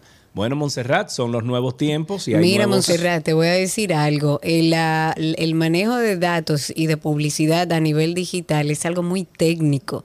Son gente que sabe mucho. A veces cuando uno habla de, temas digitales, uno tiende, así como habla también del entretenimiento, que a uno le dicen, ay, te vi figureando ahí. En el Pero detrás de eso... Ay, Karina, qué Ajá. linda te viste con el micrófono ahí. De- detrás de eso, no, pero lo digo con honestidad y, y tratando de explicarle un poco que a veces verlo desde fuera al mundo digital parecería como que es súper fácil. ¿Cómo él está ganando 15 mil dólares? No son gente técnicas Sí, que han estudiado eso, que Bueno, manejan caso- una base en el caso de de ese datos. chamaquito no estudió nada, Karina, eso fue... Pero cuando me refiero a estudiar como- es el, Ah, el bueno, trabajo el del día a día Sí, que sí, te sí. ha enseñado ese oficio. También se estudia ya hoy en día, pero no es un trabajo fácil, para nada fácil, sumamente absorbente, muy técnico y que maneja muchos datos. O sea, es un trabajo realmente que, que es significativo para ganar esa suma de dinero. Vamos a darle una payolita aquí a Montserrat que dice que lleva la cuenta Keto Familia guion bajo RD. Keto Familia guion bajo RD. Ay, pero yo creo que ellos me comentan mucho a mí en mis redes, que tu Bueno, familia RD yo creo que me Pues comentan Montserrat mucho. que está ahí entonces. Un abrazo, Montserrat. Mira, eso es un buen truco también. Váyanse, señores, aquellas personas que están emprendiendo, que tienen una cuentecita pequeña, eh, eh, saquen una cuenta de Facebook, saquen una cuenta de, de- de Instagram, de Twitter y sigan las, la- las compañías grandes que han tenido éxito en el ámbito que tú te quieres desarrollar y comiencen a comentar en cada una de sus pu- publicaciones. No comenten lo mismo porque entonces lo marcan como spam, pero comenten a razón de lo que ellos publican. Por ejemplo, yo a veces que tengo el Facebook verificado, yo hago comentarios en la cuenta de Kevin Hart, de esas cuentas grandes, Beyoncé, y, y digo cualquier disparate y noto que de inmediato tengo 5 o 10 seguidores nuevos. Eh, entonces, eso es una estrategia también que pueden utilizar. Lo que pasa que eso es con un community manager que tiene que estar arriba de eso. Yo lo hago a veces cuando estoy aburrido. Entonces, es diferente. Pero bueno, ahí tenemos cerrar entonces un empujoncito. Yanko, ¿se nos queda algo? No, por ahora no. Por ahora no, muy bien. Si ustedes quieren continuar esta conversación con Yanko Briseño, lo pueden hacer a través de sus redes sociales, arroba Yanko Briseno. Yanko lo voy a poner aquí en, en YouTube para que ustedes los busquen. Yanko Briseno en, en Instagram. Y ahí pueden ver entonces todos lo- los temas que trata eh, Yanko. El último que estaba tratando es expectativa versus realidad. También trató el tema de se siente cuando eres una simple transacción. Ahí puso también, ahí es que tú escribes como tus editoriales, Yanko, ¿verdad? Correcto. Sí, me encantan todos. Hay otro que dice un pasito para adelante, un pasito para atrás. Eh, OnlyFans, no dependas de Only Instagram. ¿Qué qué? Déjame mandarle esto a Chiqui, espérate. Eh, Muy bien, Yanko, muchísimas gracias por estar con nosotros, amigo. A ustedes, bye bye. Bye bye, hasta aquí lo mejor de la web en 12 y 2.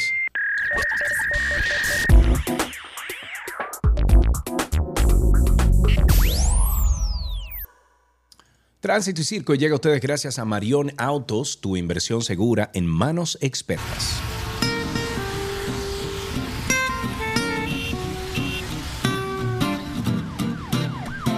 Estamos en tránsito y circo. Ustedes comiencen a llamar al 829-236-9856. 829-236-9856 es nuestro teléfono aquí en 12 y 2. 829-236-9856. Quiero compartir con nuestra audiencia algo que creo que le pasa a mucha gente y voy a dejar las líneas habilitadas para que ustedes me digan si también le pasa. Porque me encontré con esta noticia y dije, ah, mira, parece que es más común de lo que yo imaginaba. Porque hay un ciudadano que estuvo denunciando a través de un noticiario que los recolectores están cobrando dinero para llevarse la basura acumulada. Esto, esto que dijo esta señora fue registrado incluso por cámaras de seguridad. Esto sucedió en Brisas del Este.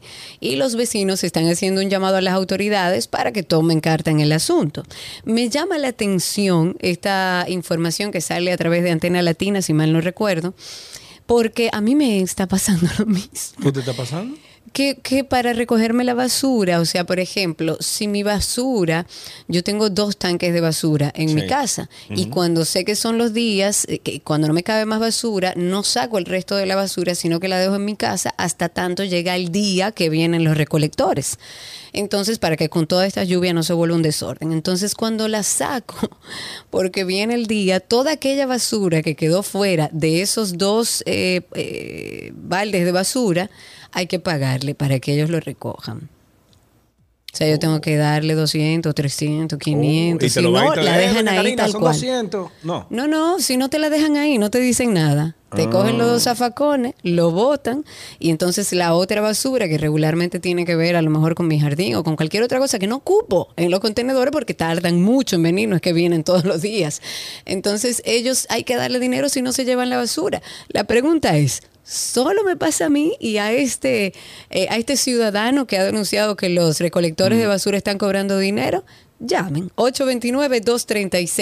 829-236-9856 y a través de Twitter Spaces. Robinson, buenas tardes, adelante, estás al aire. Buenas, buenas, buenas tardes. No, Karina, no solo te pasa a ti, también en la zona oriental Bendito sea también Dios. están- Ok. que están peajes. O sea que hay O sea, que pagar que extra uno ahora. paga la basura, uno tiene que pagarle al recolector de basura para que haga el trabajo por el que ya tú pagaste y por el que se le paga a él.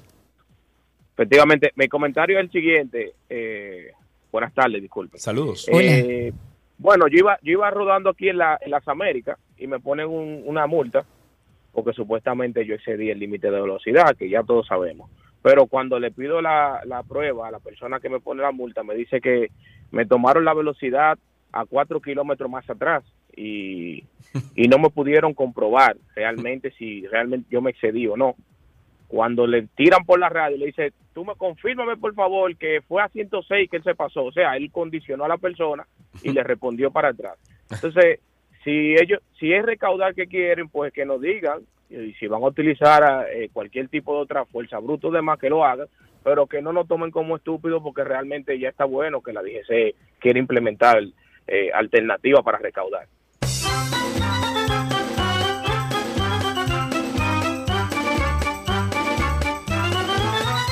Ingrid Berroa dice que en el millón también pasa eso mismo, Karina. Yo creo que en todas partes. Y la verdad es que yo no sé cuál es el sueldo de estos re- recolectores. Yo no tengo ningún problema en ayudarlos en un momento que requieran, pero no pueden condicionar esta ayuda a, re- a la recogida o no de la basura, porque yo pago la recogida, porque a ellos se le paga por esa recogida, mal o bien. Entonces, el- yo creo que el problema está en, si no tienen buenos sueldos, que imagino que no, eh, busquen la manera de que sí, pueden pedir una colaboración. Ahora, no pongan como condición a esa colaboración el tema de la recogida de basura, porque esa es su responsabilidad. 829-236-9856 y a través de Twitter Spaces, recuerden que nos buscan como 12 y 2 en Twitter. Ahí van a ver unos circulitos con la cara mía y de Sergio. Cuando lo vean, clique encima y así ya nos escucha en vivo y puede además hablar con nosotros en vivo, como está ahí Ramón Reyes, que quiere hablar con nosotros. Ramón, habilita tu micrófono y aquellos que quieran hablar con nosotros pueden solicitar y levantar sus manos. Adelante, Ramón, tienes que quitar el mute de tu micrófono para que podamos escucharte. Ahora sí. Cuéntanos. Sí, eh, con el tema de la basura, yo tengo una empresa en la zona oriental. Eh, si yo no pago 400 pesos toda la semana, no me recogen la basura. Eso es así. Toda la semana, o sea, estamos hablando de Cada mil- vez que van. Una semana. No, Todo- o yo- sea, no, o sea, ellos toda van la semana todos los son viernes. 400 pesos. No, no, 400 pesos semanales. Si ellos van todos los viernes, porque yo tengo, que- es decir, yo hice un acuerdo porque no me la recogían. Sí. Preferí pagarle 400 pesos toda la semana, más nunca en la vida han fallado. Todos los viernes religiosamente Negocio, van lo que te, eh, pues espérate, pero, 400 pero espérate, ¿y cómo tú se lo pagas? ¿Efectivo? Efectivo. Ah, pero claro, ¿y ¿cómo Ah, o se sea, lo va que a es una mafia lo que No, tienen, no, no no lo es a otra cosa. Pero a mí no me sorprendería que lleguen con una cosa para pasar tarjeta, porque le han permitido un negocio de esto. Y reitero, no me molestaría ayudarlos de vez en cuando, deben tener un sueldo triste. Yo no tengo ningún problema. Ahora, no pueden condicionar un derecho que a mí me toca y que ya yo pago por un dinero que usted requiere o que ¿Y quiere que le den una ¿Y tú mano. has ido al ayuntamiento a quejarte, Karina? Eh, Hice, hice varias denuncias, no pasó nada. No pasó Averigüé, incluso llamé al ayuntamiento y pregunté, mira, ¿hay algún tipo de basura que los recolectores no deben recolectar, que yo tengo que hacerme cargo? ¿Cuáles son las cosas para yo entender? Porque a lo mejor había algo que yo no entendía. Pero vamos a llamar al ayuntamiento y vamos a hacer esas mismas preguntas e interrogantes. Ah, mira, aire, eso es si- interesante. Cindy, si consíguenos eso, ese teléfono, a ver si podemos hablar y con el departamento de recolección de basura o como se llama. Envíamelo por favor a través de WhatsApp, el teléfono que tenemos que llamar, que puedo hacer llamadas internacionales de aquí. Eh, tenemos dos llamadas, Karina. Tenemos a Diego primero en la línea. Buenas tardes, Diego, adelante. Mucho calor, señora, mucho calor. Mucho Eh, calor, sí, señor. Lo, lo primero es que si ellos en, la, en el Distrito Nacional la semana pasada, bueno, duraron dos semanas sin pasar, ya tú sabes, desastre. Y segundo, que es un comentario al margen, eh, señores, pero yo quiero saber dónde yo puedo mandar mi currículum para eh, los puestos que han publicado con sueldos exorbitantes que pueden pagar 70 puestos de cualquier sueldo mínimo porque ya yo entiendo dónde están los cuartos, o sea, yo pago mis impuestos y aparte de eso ellos están ganando más. Óyeme, qué impotencia, viejo. Y, y, eh, no solamente eso, encima de que tenemos eh, una crisis, se suben los sueldos y es una burla al pueblo. Entonces, óyeme, que qué difícil, qué difícil, pero nada, estamos en Macondo.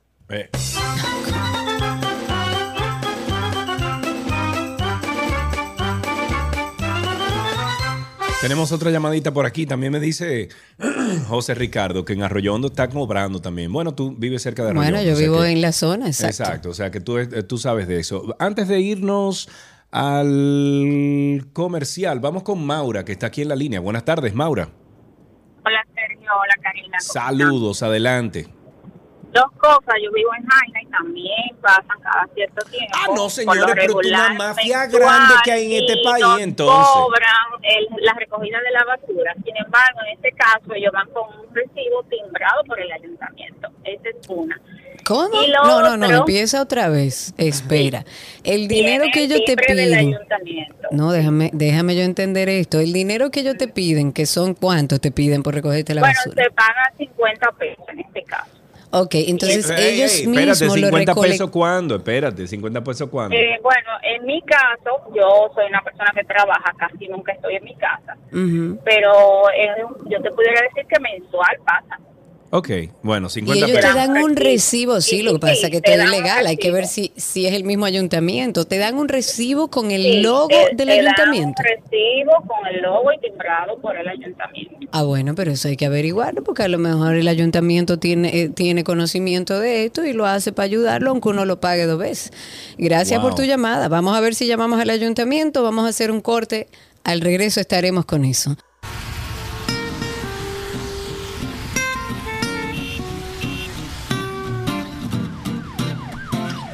Seguimos en tránsito y circo. Dijimos que íbamos a llamar al ayuntamiento a ver si cómo es que funciona la cosa, decirle que me están No, cobrando. no, no, preguntar, preguntar, porque hasta recibo ya no- nos han dicho que hay. Entonces, a lo mejor es alguna directriz del Gracias por ayuntamiento. comunicarse con la alcaldía del Distrito Nacional. La ciudad es la gente y la gente es la ciudad. Wow. Si conoce el número de la estación con la que desea comunicarse, por favor, márquelo ahora. Para comunicarse con ASE Urbano, pulse 1. Debe ser ese, Planeamiento Urbano, ser ese. 2. Registro Civil. A ver, habla tú, Sergio, que yo no Ah, caigo hablo bien yo. ahí. Sí. Es que yo no caigo bien ahí. Ok. Eh. ¿Y por qué tú no caes bien? Ah, porque me han contado que, Ajá. que no caigo bien. sí. Yo tampoco caigo bien ahí. Bueno, por si acaso. A mí me han contado, a mí me han mandado grabaciones Aló, incluso. aló. Aló. Sí, buenas Sí, tardes. ¿Con, con quién hablo, por favor? Maciel Villamara, sea urbano, no podemos servirle. Hola, Maciel. Maciel, te tengo una pregunta. Eh, a mí me está pasando algo particular en mi casa. Yo vivo en el sector de Arroyo Hondo. Eh, yo pago el servicio de recogida de basura. Sin embargo, los recolectores de basura les tengo que dar 200, 100 a la semana para que 300, ellos y depende. 300 para que ellos me recojan la basura, porque si no me la dejan ahí delante de la casa. ¿Qué hago con esa situación, Maciel? Bueno, primeramente eso no es debido, no deben darle nada porque para eso ellos deben dar un sueldo. eh, se sabe que hay algunas personas que hacen que lo ayudan con piensan que lo ayudan con eso y lo que hacen que le hacen un daño porque ellos no están obligados a que nadie le pague sino que es parte de su trabajo Ok, ¿y De qué hago yo modos, entonces a la a- hora de que no me recogen la basura? ¿A quién yo puedo llamar?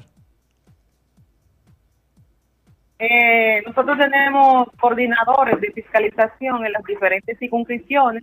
En la circunscripción 2 está el señor Luis Manuel Santos, que es que se encarga de, de recopilar todas las quejas y darle solución a la misma. junto con ¿Están identificados los recolectores? Y perdón, te habla Karina. ¿Están identificados los recolectores que uno puede hacer una denuncia eh, eh, co- con la información adecuada de qué camión o qué recolectores que está cobrando eso? Porque es algo generalizado. Eh, hemos tenido denuncias de diferentes Sí, partes, incluso de diferentes alcaldías, o sea que parece que ya es un ejercicio. Eh, bueno, eh, se identifica primeramente en la calle donde es y la circunscripción, ya ellos, los fiscalizadores, saben qué, qué camión es. Ellos lo identifican por ahí. Y de O qué sea, compañía ¿dónde yo pongo una también. denuncia? ¿Dónde yo pongo? ¿Dónde yo llamo o pongo esa denuncia? Exacto, para, usted tiene para el lo- teléfono ahí que uno puede llamar para la denuncia. Bueno, primeramente lo que hacemos es que ellos nos las transfieren aquí a la dirección de aseo y yo lo que hago el procedimiento que ya le había explicado. Sí, pero yo, yo como ciudadana, ¿dónde pongo la denuncia? Yo como ciudadana, no lo que ustedes van a hacer posterior, Bueno, sino y- yo. Ah, ellos también dirigen la denuncia al departamento de, de la central y la central se encarga que hay una oficina que se encuentra en Piantini que nos sirve como de, de call center y ellos se llama Daniel el analista y entonces Daniel nos remite a nosotros. nosotros O sea, yo voy a la López de Vega, a la sucursal de la López de Vega a poner la denuncia. ¿Eh? Exactamente. Y no nos la tienen un teléfono habilitado que uno pueda llamar en vez de dirigirse personalmente.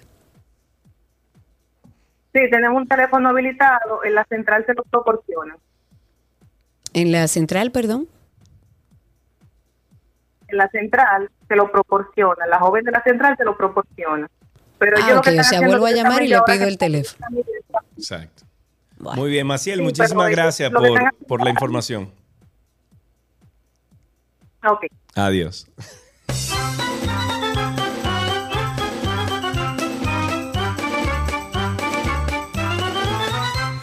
Karina, yo quiero que tú me hagas un favor a mí. A No, yo quiero que tú me respondas una pregunta. No, no, no. No, yo quiero que tú me no, respondas no, una no, no, no, pregunta. Yo, No. yo hablé primero, yo hablé primero. No, no, no, no. Ah, no, Respóndeme pues una no. pregunta Pues entonces breve. nadie va a hablar aquí, nadie va a Mira, hablar aquí, óyeme, con un sí no. o un no. con un sí o un no. no. Qué necio, dale. Yo quiero que tú me hagas un favor. Yo, yo quiero que tú le hagas un bien a la ciudadanía y al, y al, y al ciudadano dominicano, ¿ok? Que abogues por ello, que seas la voz, que, no, que no escuchan. Yo quiero que tú emprendas desde el día de hoy, agosto 3, no repite así, desde agosto Ujú. 3 del año 2022 en el cual estamos, cuando son, cuando es la 1 y 50 de la tarde, tú prometas ante tu público, tu gente que te ama, que te sigue, que te cree, que tú vas a documentar de ahora en adelante absolutamente todo tu trayecto y tu, tu, tu, tu historia de cómo tú vas a denunciar el hecho de que tú tienes que pagarle un dinero aparte a lo que te recogen la basura y a ver dentro de cuántos años, de, perdón, dentro de cuántos meses, bueno, dentro de cuántas, bueno, cuándo puedan resolverte el problema de la basura, ¿de acuerdo? Pero yo te voy a hacer una pregunta. Yo me comprometo.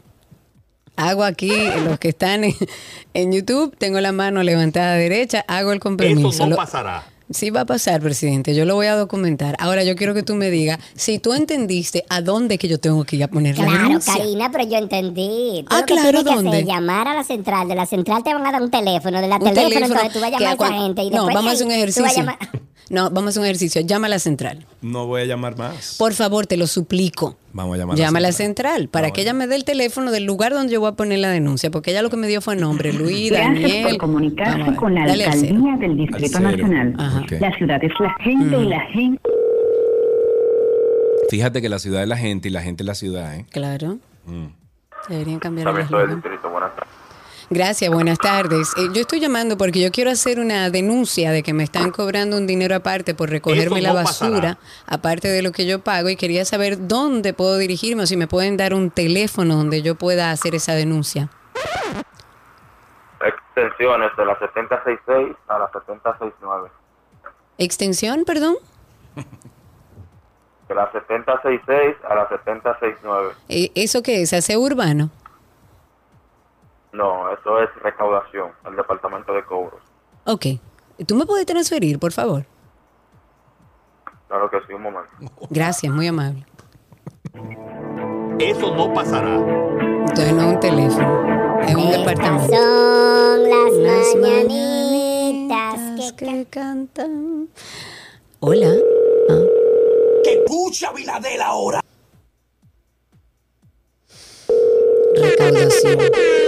Por lo menos ya sabemos el nombre del departamento.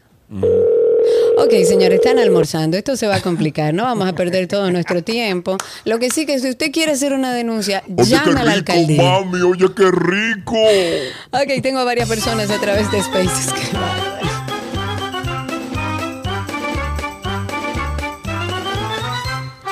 Dale. Ahora sí, tengo a varias personas a través de Spaces. Voy a empezar con Yo tengo Jesús. una llamada también. Ok, vamos con Jesús y luego pasamos a la llamada. Jesús, habilita tu micrófono, te escuchamos. Cuéntanos. Jesús, tienes que quitar el mute, mute, mute, mute. Ok, nos dejamos a Jesús, que parece que no está escuchando. Tengo el a alguien aquí, doctor, ven. eh, va- pasamos a la llamada. Ok, Norberto, adelante, estás al aire. Buenas tardes, ¿cómo están todos? Bueno, aquí, yo gozando porque... Bueno, yo no gozo tanto, Sergio, porque mi casa está llena de moscas, de ratones, Oh, pero ¿y por qué? ¿Y qué pasó ahí?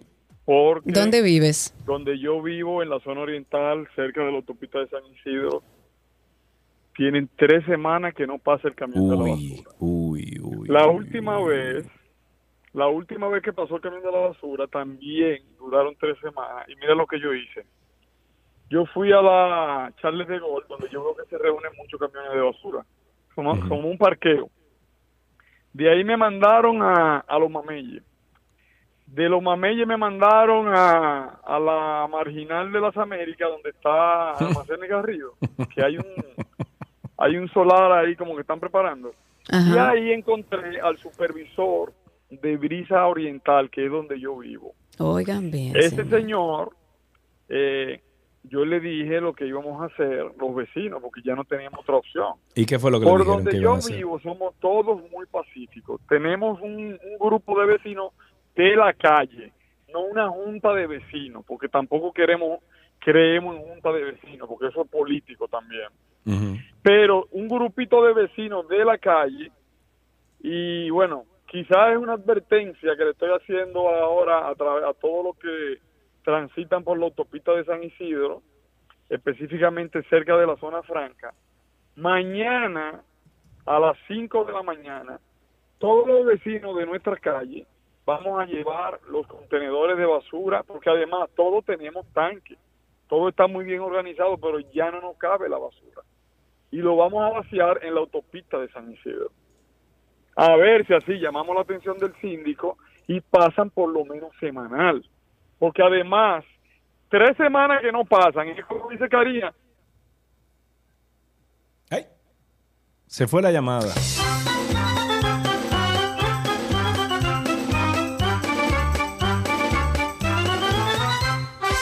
Algunas intervenciones antes de finalizar brevemente voy con Brian Martínez. Adelante Brian, habilita tu micrófono. Cuéntanos. Hola Sergio, hola Karina y eh, hola a la comunidad 262. Hola, bienvenido. Chicos, yo trabajé en la DGI y sé lo que mucho que se trabaja, en verdad.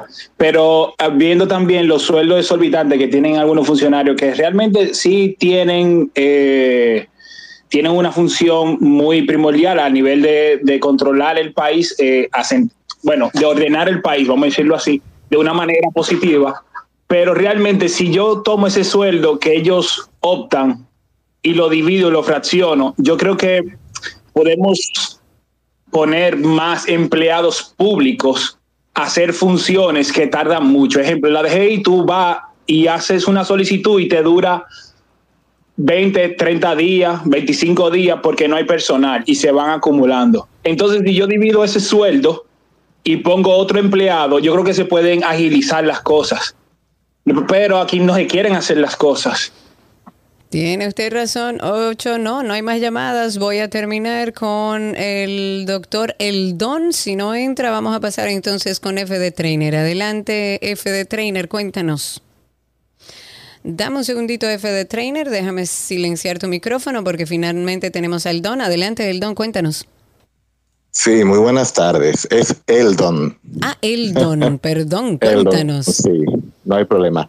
Sí, yo soy, yo soy el doctor Eldon García, médico familiar, bioquímico e investigador científico de San Francisco de Macorís. Bienvenido. Eh, gracias, muy amables. Yo quiero hacer una denuncia en contra de ARS Senasa, eh, como médico, pero también como paciente.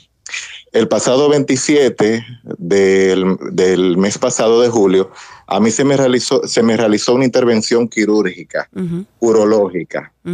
Se me realizó una litotripsia percutánea.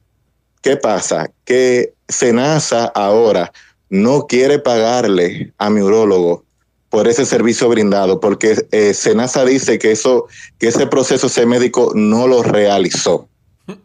¿Cómo que no lo realizó? ¿Y cuáles son las pruebas que ellos tienen de que ese médico no realizó esa cirugía? Eso es lo que yo quiero saber, porque yo estoy en mi casa convaleciente con una sonda vesical, con una sonda percu- eh, eh, de nefrostomía y a lo mejor yo la tengo por gusto. Parece. Puesta. O, o estético. Dios mío, qué barbaridad. Ajá. Bueno, gracias. Ahí está hecha su denuncia. Dejemos hasta aquí Tránsito y Circo. Tenemos el resto del contenido. Estamos con ustedes hasta las 2.30 de la tarde.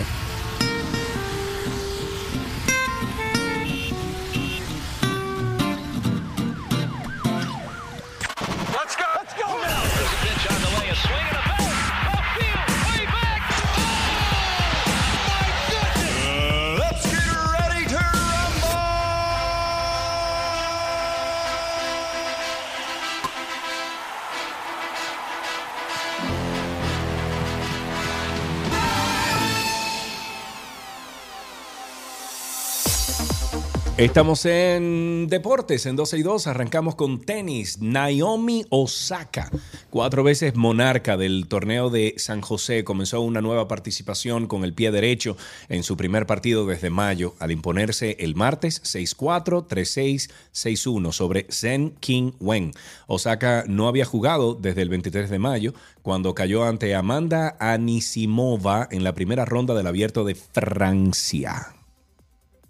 En otra información, en este caso de pentatlón, la Federación Dominicana de Pentatlón Moderno ha seleccionado al grupo de atletas que van a representar al país en esta disciplina en el Campeonato Norseca y Abierto Panamericano de Pentatlón Moderno. Esto es un certamen que está programado para realizarse del 16 al 21 de agosto en la capital y luego de varias semanas en que se han realizado fuertes entrenamientos, los entrenadores de esa institución ya escogieron al que consideran el mejor talento existente en ese deporte.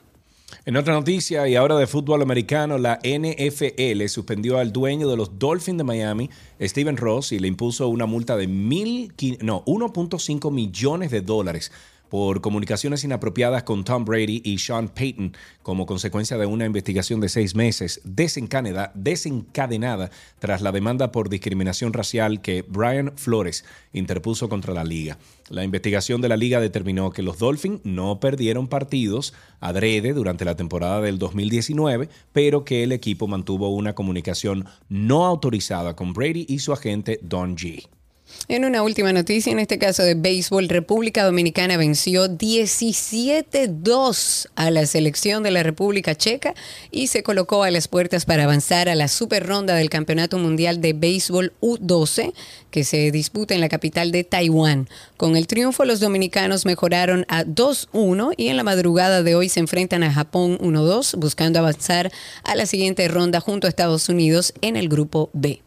Ok, y con esto finalizamos estas noticias del mundo deportivo en 12 y 2.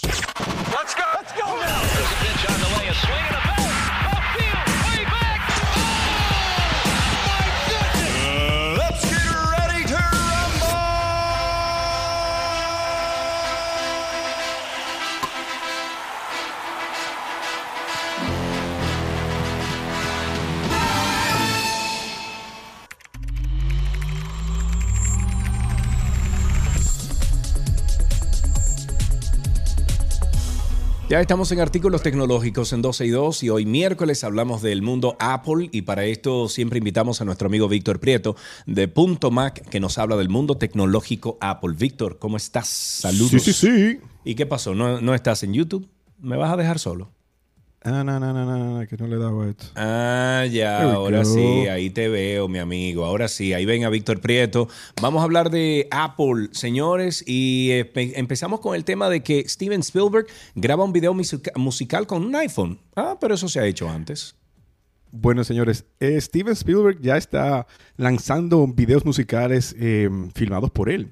Y bueno, esto es una nota un poco jocosa porque es que Steven Spielberg publicó en, en sus cuentas pues un video que le hizo un familiar eh, que está tocando en un, en un gimnasio de esos de, de un high school en Estados Unidos. Sí. Y bueno, como es Steven Spielberg, pues acapara noticias. Y la verdad es que lo hace muy bien, ¿ah? con solamente un iPhone y la ayuda de su esposa, que lo está pues arrastrando y empujando en una silla de ruedas, pues él logra hacer un video que, señores, la verdad que cualquiera con un equipo electrónico bueno, con una buena cámara, pues puede hacer videos que de verdad que son muy buenos. O sea que, señores, recuerden que siempre tienen esa cámara en su bolsillo siempre pueden hacer uso de una tremenda cámara, muchas veces con, con captura de 4K, eh, 60 frames por segundo, y con las funciones nuevas de, pues de, como de cinema, de, cambiar los focos automáticamente, pues pueden hacer un video realmente eh, pues impresionante con sus equipos, y principalmente los Apple que tienen, eh, pues los últimos modelos, pues obviamente tienen esta capacidad, o sea que no dejen de utilizarlo cuando puedan. Sí. Ok, vámonos con la noticia de que Apple contrata a un importante ejecutivo de Lamborghini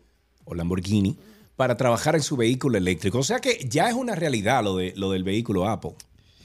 Mira, la verdad es que son noticias que, que vienen de, de cuando alguien captura a, pues, a un empleado como, como este, em, de apellido Taraborrelli, que era el encargado de los chasis, o uno de los encargados de los chasis y dinámicas del vehículo en Lamborghini. O sea que sabemos que Apple no solamente está trabajando en software, obviamente están trabajando en- en algo tangible, que entendemos que puede ser cualquier cosa. ¿eh? Ojalá que de Ferrari tomen eh, pues cosas como estabilidad, como estética, quién sabe, pero esta persona estaba encargado de, eh, pues digamos, de la seguridad de los chasis y todo lo demás. No sabemos si Apple va a hacer un vehículo utilitario o si es un vehículo obrero o un vehículo, quién sabe si hasta eh, deportivo, porque lo bueno de Apple es que siempre lanza varios modelos al cabo del tiempo y no sabemos con qué saldrán cuando, quién sabe, si en dos años, tal vez tres años, pues podríamos ver un sneak peek de un vehículo, pues Apple en nuestras calles. Ok, ok. También tengo la información de que las acciones de Apple aumentaron el viernes luego de haber presentado un informe trimestral bastante optimista para la compañía, ¿verdad? Señores, cuando todo el mundo espera que Apple pues eh, haga un dip, o sea, que baje en, en Wall Street, eh, pues lanzan un trimestre récord. Y esta vez no fue una excepción, eh, con lo que ellos llaman eh, romper a la calle o beat the street. Pudieron pues lanzar eh, resultados impresionantes para un trimestre que, aunque se esperaba que iba a haber, em, tú sabes que con, con todo esto del COVID ha habido una baja eh, significativa en cuanto a la cadena de abastecimientos y Apple dice que está optimista sobre el próximo trimestre. Eh, tienen obviamente pues mucha seguridad en que su cadena no se va a romper como en, en los meses pasados porque ellos siempre tienen una posición eh, pues privilegiada en cuanto a eh, abastecimiento de componentes y la cadena de, obviamente, de, producción, cuando vas a producir equipos, los primeros eh, que se ponen en la fila son los de Apple, porque sabes que empresas como Foxconn, como Quantum, que le, eh, Quantas, que le hace los equipos, que los fabrica, pues obviamente cuando ellos ven a Apple y saben que viene la época fuerte de los iPhones, pues le dan prioridad en las líneas de producción. O sea que ya sabemos que en menos de 60 días eh, estamos lanzando obviamente el nuevo iPhone 14. Em, se entiende que viene muy parecido a- al, al modelo 13. anterior en cuanto a, a los modelos. Bien. Vendría, em, se está hablando de que el Mini podría no venir y que ellos harían dos teléfonos grandes y dos pequeños. O sea, pequeños en el sentido de que sería el intermedio de ahora, el 6.1. Vendría en dos versiones, en normal y no pro, eh, normal y pro, y una versión ya pro que vendría en la normal y en la, y en la, en la max. O sea que dos max, dos eh, tamaños normales también, para un total de cuatro, pero parece que el mini no, no obtuvo la acogida que esperábamos Eh, muchos que hemos tenido equipos Apple desde el inicio, que estábamos acostumbrados en algunos años de tener equipos más pequeños. Recuérdate los iPhone, los primeros Sí, iPhone los tú ves hoy día y sí, parecen- sí, claro. A mí, a mí los mini esos que están vendiendo ahora a mí no me gustan. Para nada. Pero es una cuestión de, de tamaño, Sergio. ¿Recuerdas el primer iPhone? Teníamos una pantalla de 3.5 Sí, sí, sí, pequeñita. Sí. Hoy día es una, el doble del equipo de tamaño mínimo. ¿no? Ujú, Eh. En cuanto al diagonal, estamos hablando de casi 7 pulgadas, que es lo que tenemos en el Pro Max, que estamos hablando de 6.7 pulgadas. Ujú. Entonces ya sabemos que eh, vienen equipos nuevos, pero el mini, eh, los que quisieran un equipo pequeño en su futuro, cojan un mini de los 13 de ahora, porque parece que el modelo va a ser eh, de continuado. Ok, Apple está estrenando un nuevo video cambiando a iPhone para usuarios de Android. ¿Qué es esto? Eh, tratando de, de... Apple enfatizando una vez más que hacer el cambio desde Android hacia iOS es muy fácil. Y en estos videos lo que ellos más, eh, yo diría que están eh, pues promocionando, porque son estos videos que salen en YouTube, o sea, que te salen en cualquier parte, como si fuera un anuncio, pues ellos te van a enseñar en pocos minutos, si te quedas viendo el video obviamente, que va a ser muy fácil ahora pasar de Android a iOS, porque inclusive hasta el WhatsApp, que era tal vez eh, sí. el holy una de las cosas más importantes del- al momento de tú hacer la plataforma. Eh. Y claro, en nuestra parte del mundo, porque sabemos que WhatsApp, aunque es bastante mundial, eh, es en América donde más se utiliza y en, en muchas partes de Europa, Sí. es muy importante para las personas que cuando vas a hacer, va a hacer un cambio de plataforma, que esos mensajes pues puedan pasar eh, hasta el multimedia y todo lo demás. Obviamente los contactos, las fotos, los archivos y todo lo demás se pasan, pero ahora se añadió la parte de WhatsApp. O sea que por eso están haciendo ese hincapié en esa, buena- en esa función que eh, muchas personas la han solicitado.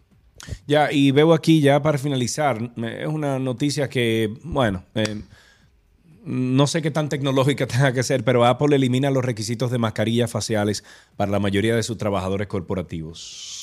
Mira, hemos dado el seguimiento siempre de que Apple ha decidido en cuanto al COVID como una empresa de envergadura eh, seria y obviamente una empresa mundial como lo es Apple y ya ellos pues no están exigiendo que las personas vayan en mascarilla a sus eh, oficinas. Sabemos que ellos eh, reabrieron las oficinas hace unos meses y aunque devolvieron a un personal que tal vez decía no quiero ir a trabajar físicamente, puedo hacer mi trabajo perfectamente desde la casa, pero ellos discretamente le han dicho que quieren que vuelvan a trabajar y ya entonces han relajado esos requerimientos.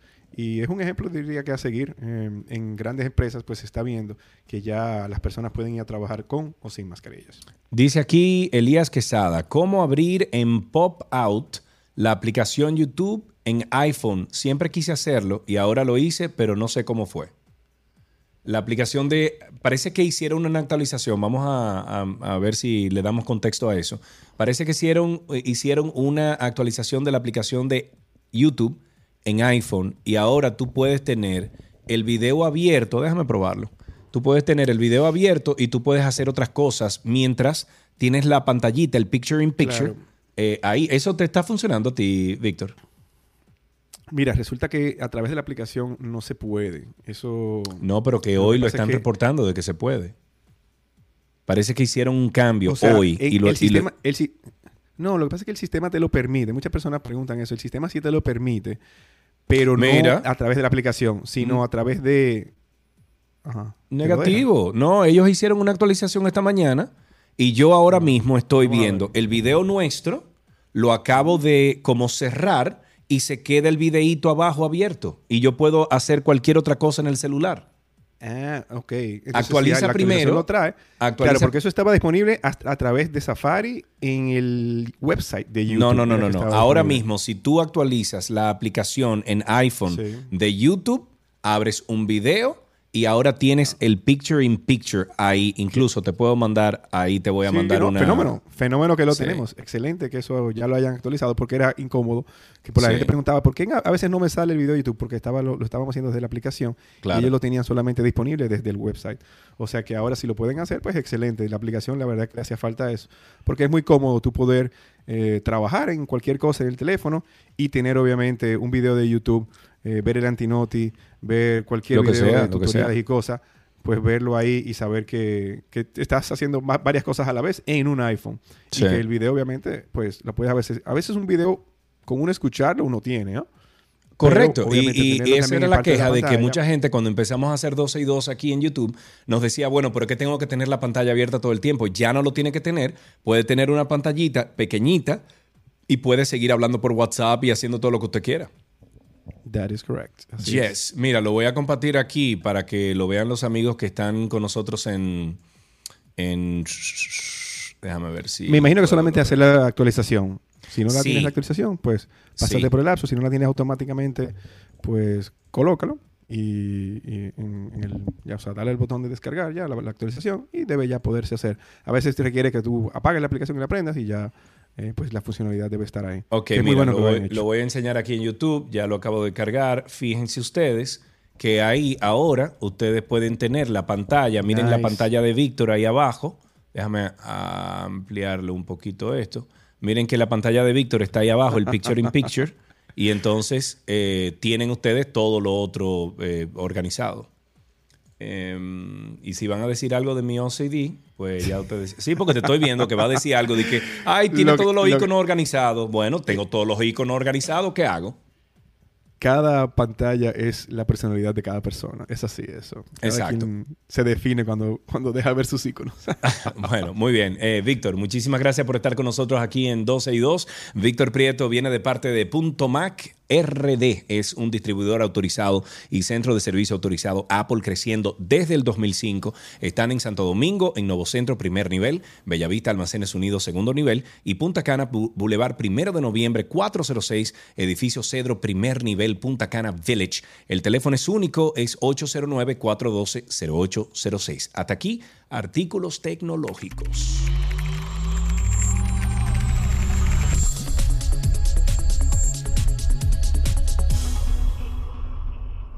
Las noticias actualizadas llegan a ustedes gracias a la Asociación La Nacional, tu centro financiero familiar, donde todo es más fácil.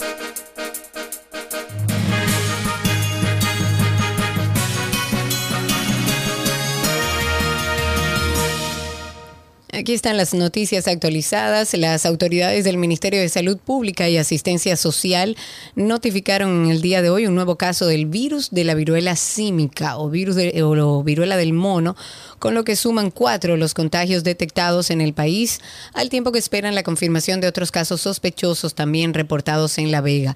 Se trata de un hombre de 21 años de edad residente en Santo Domingo, quien estuvo en contacto con ciudadanos estadounidenses y se encuentra ahora mismo en aislamiento en el Hospital Ramón de Lara. Presenta fiebre, solo tiene unas cuantas lesiones en algunas partes del cuerpo y se le están dando todas las atenciones y el tratamiento pertinente para su pronta recuperación. Los senadores del guber- gubernamental Partido Revolucionario eh, Moderno no elegirán de nuevo a Eduardo Estrella como presidente de la Cámara Alta, sino a un miembro de esta entidad política, afirmó ayer Franklin Romero.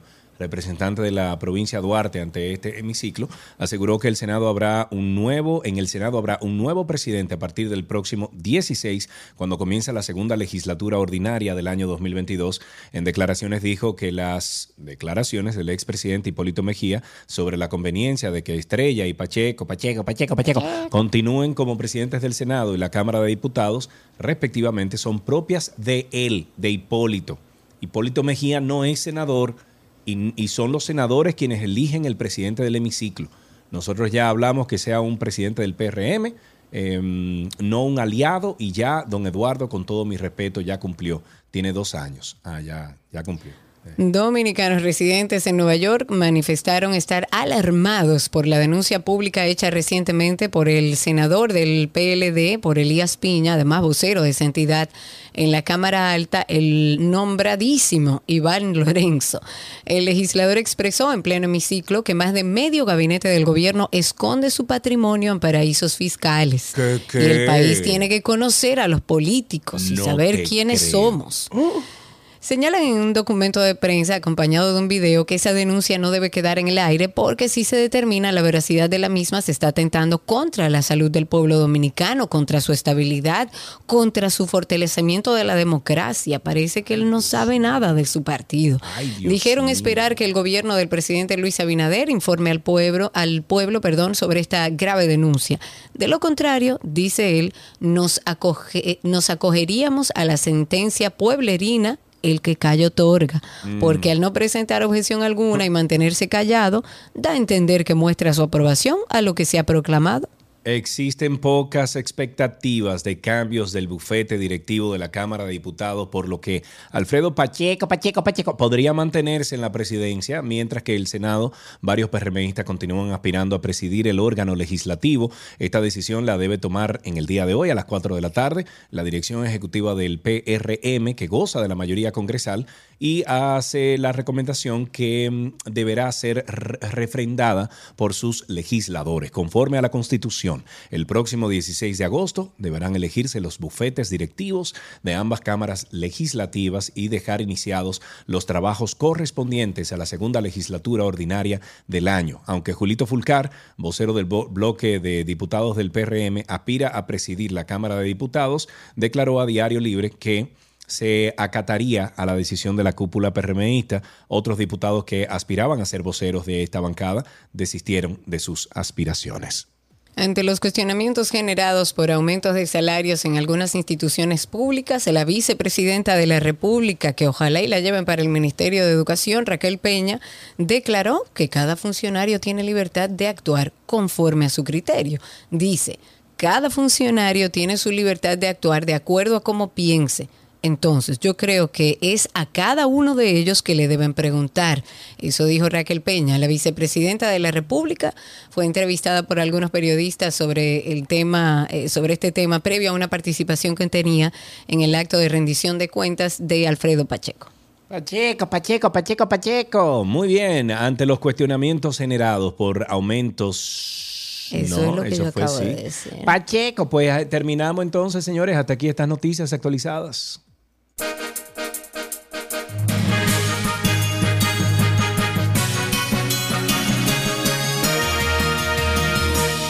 Las noticias actualizadas llegaron a ustedes gracias a la Asociación La Nacional, tu centro financiero familiar, donde todo es más fácil. Pórtense bien, jovencitos. Y como dice Yanio y Montserrat, hay, ¿cuántos son? Hay 59 likes en el video, así no vamos a avanzar, ¿eh? Ah, no, así no, no, no. podemos. Ah, no. Gracias a todos los que han compartido con nosotros a través de Twitter Spaces, a través de YouTube, a través de nuestra página que también estamos en vivo, 12y2.com. Y recuerden darse una vueltecita por nuestro podcast de Karina y Sergio After Dark, donde hablamos sobre salud mental, sobre bienestar. Karina y Sergio After Dark. Será hasta mañana. Pórtense bien, bye bye.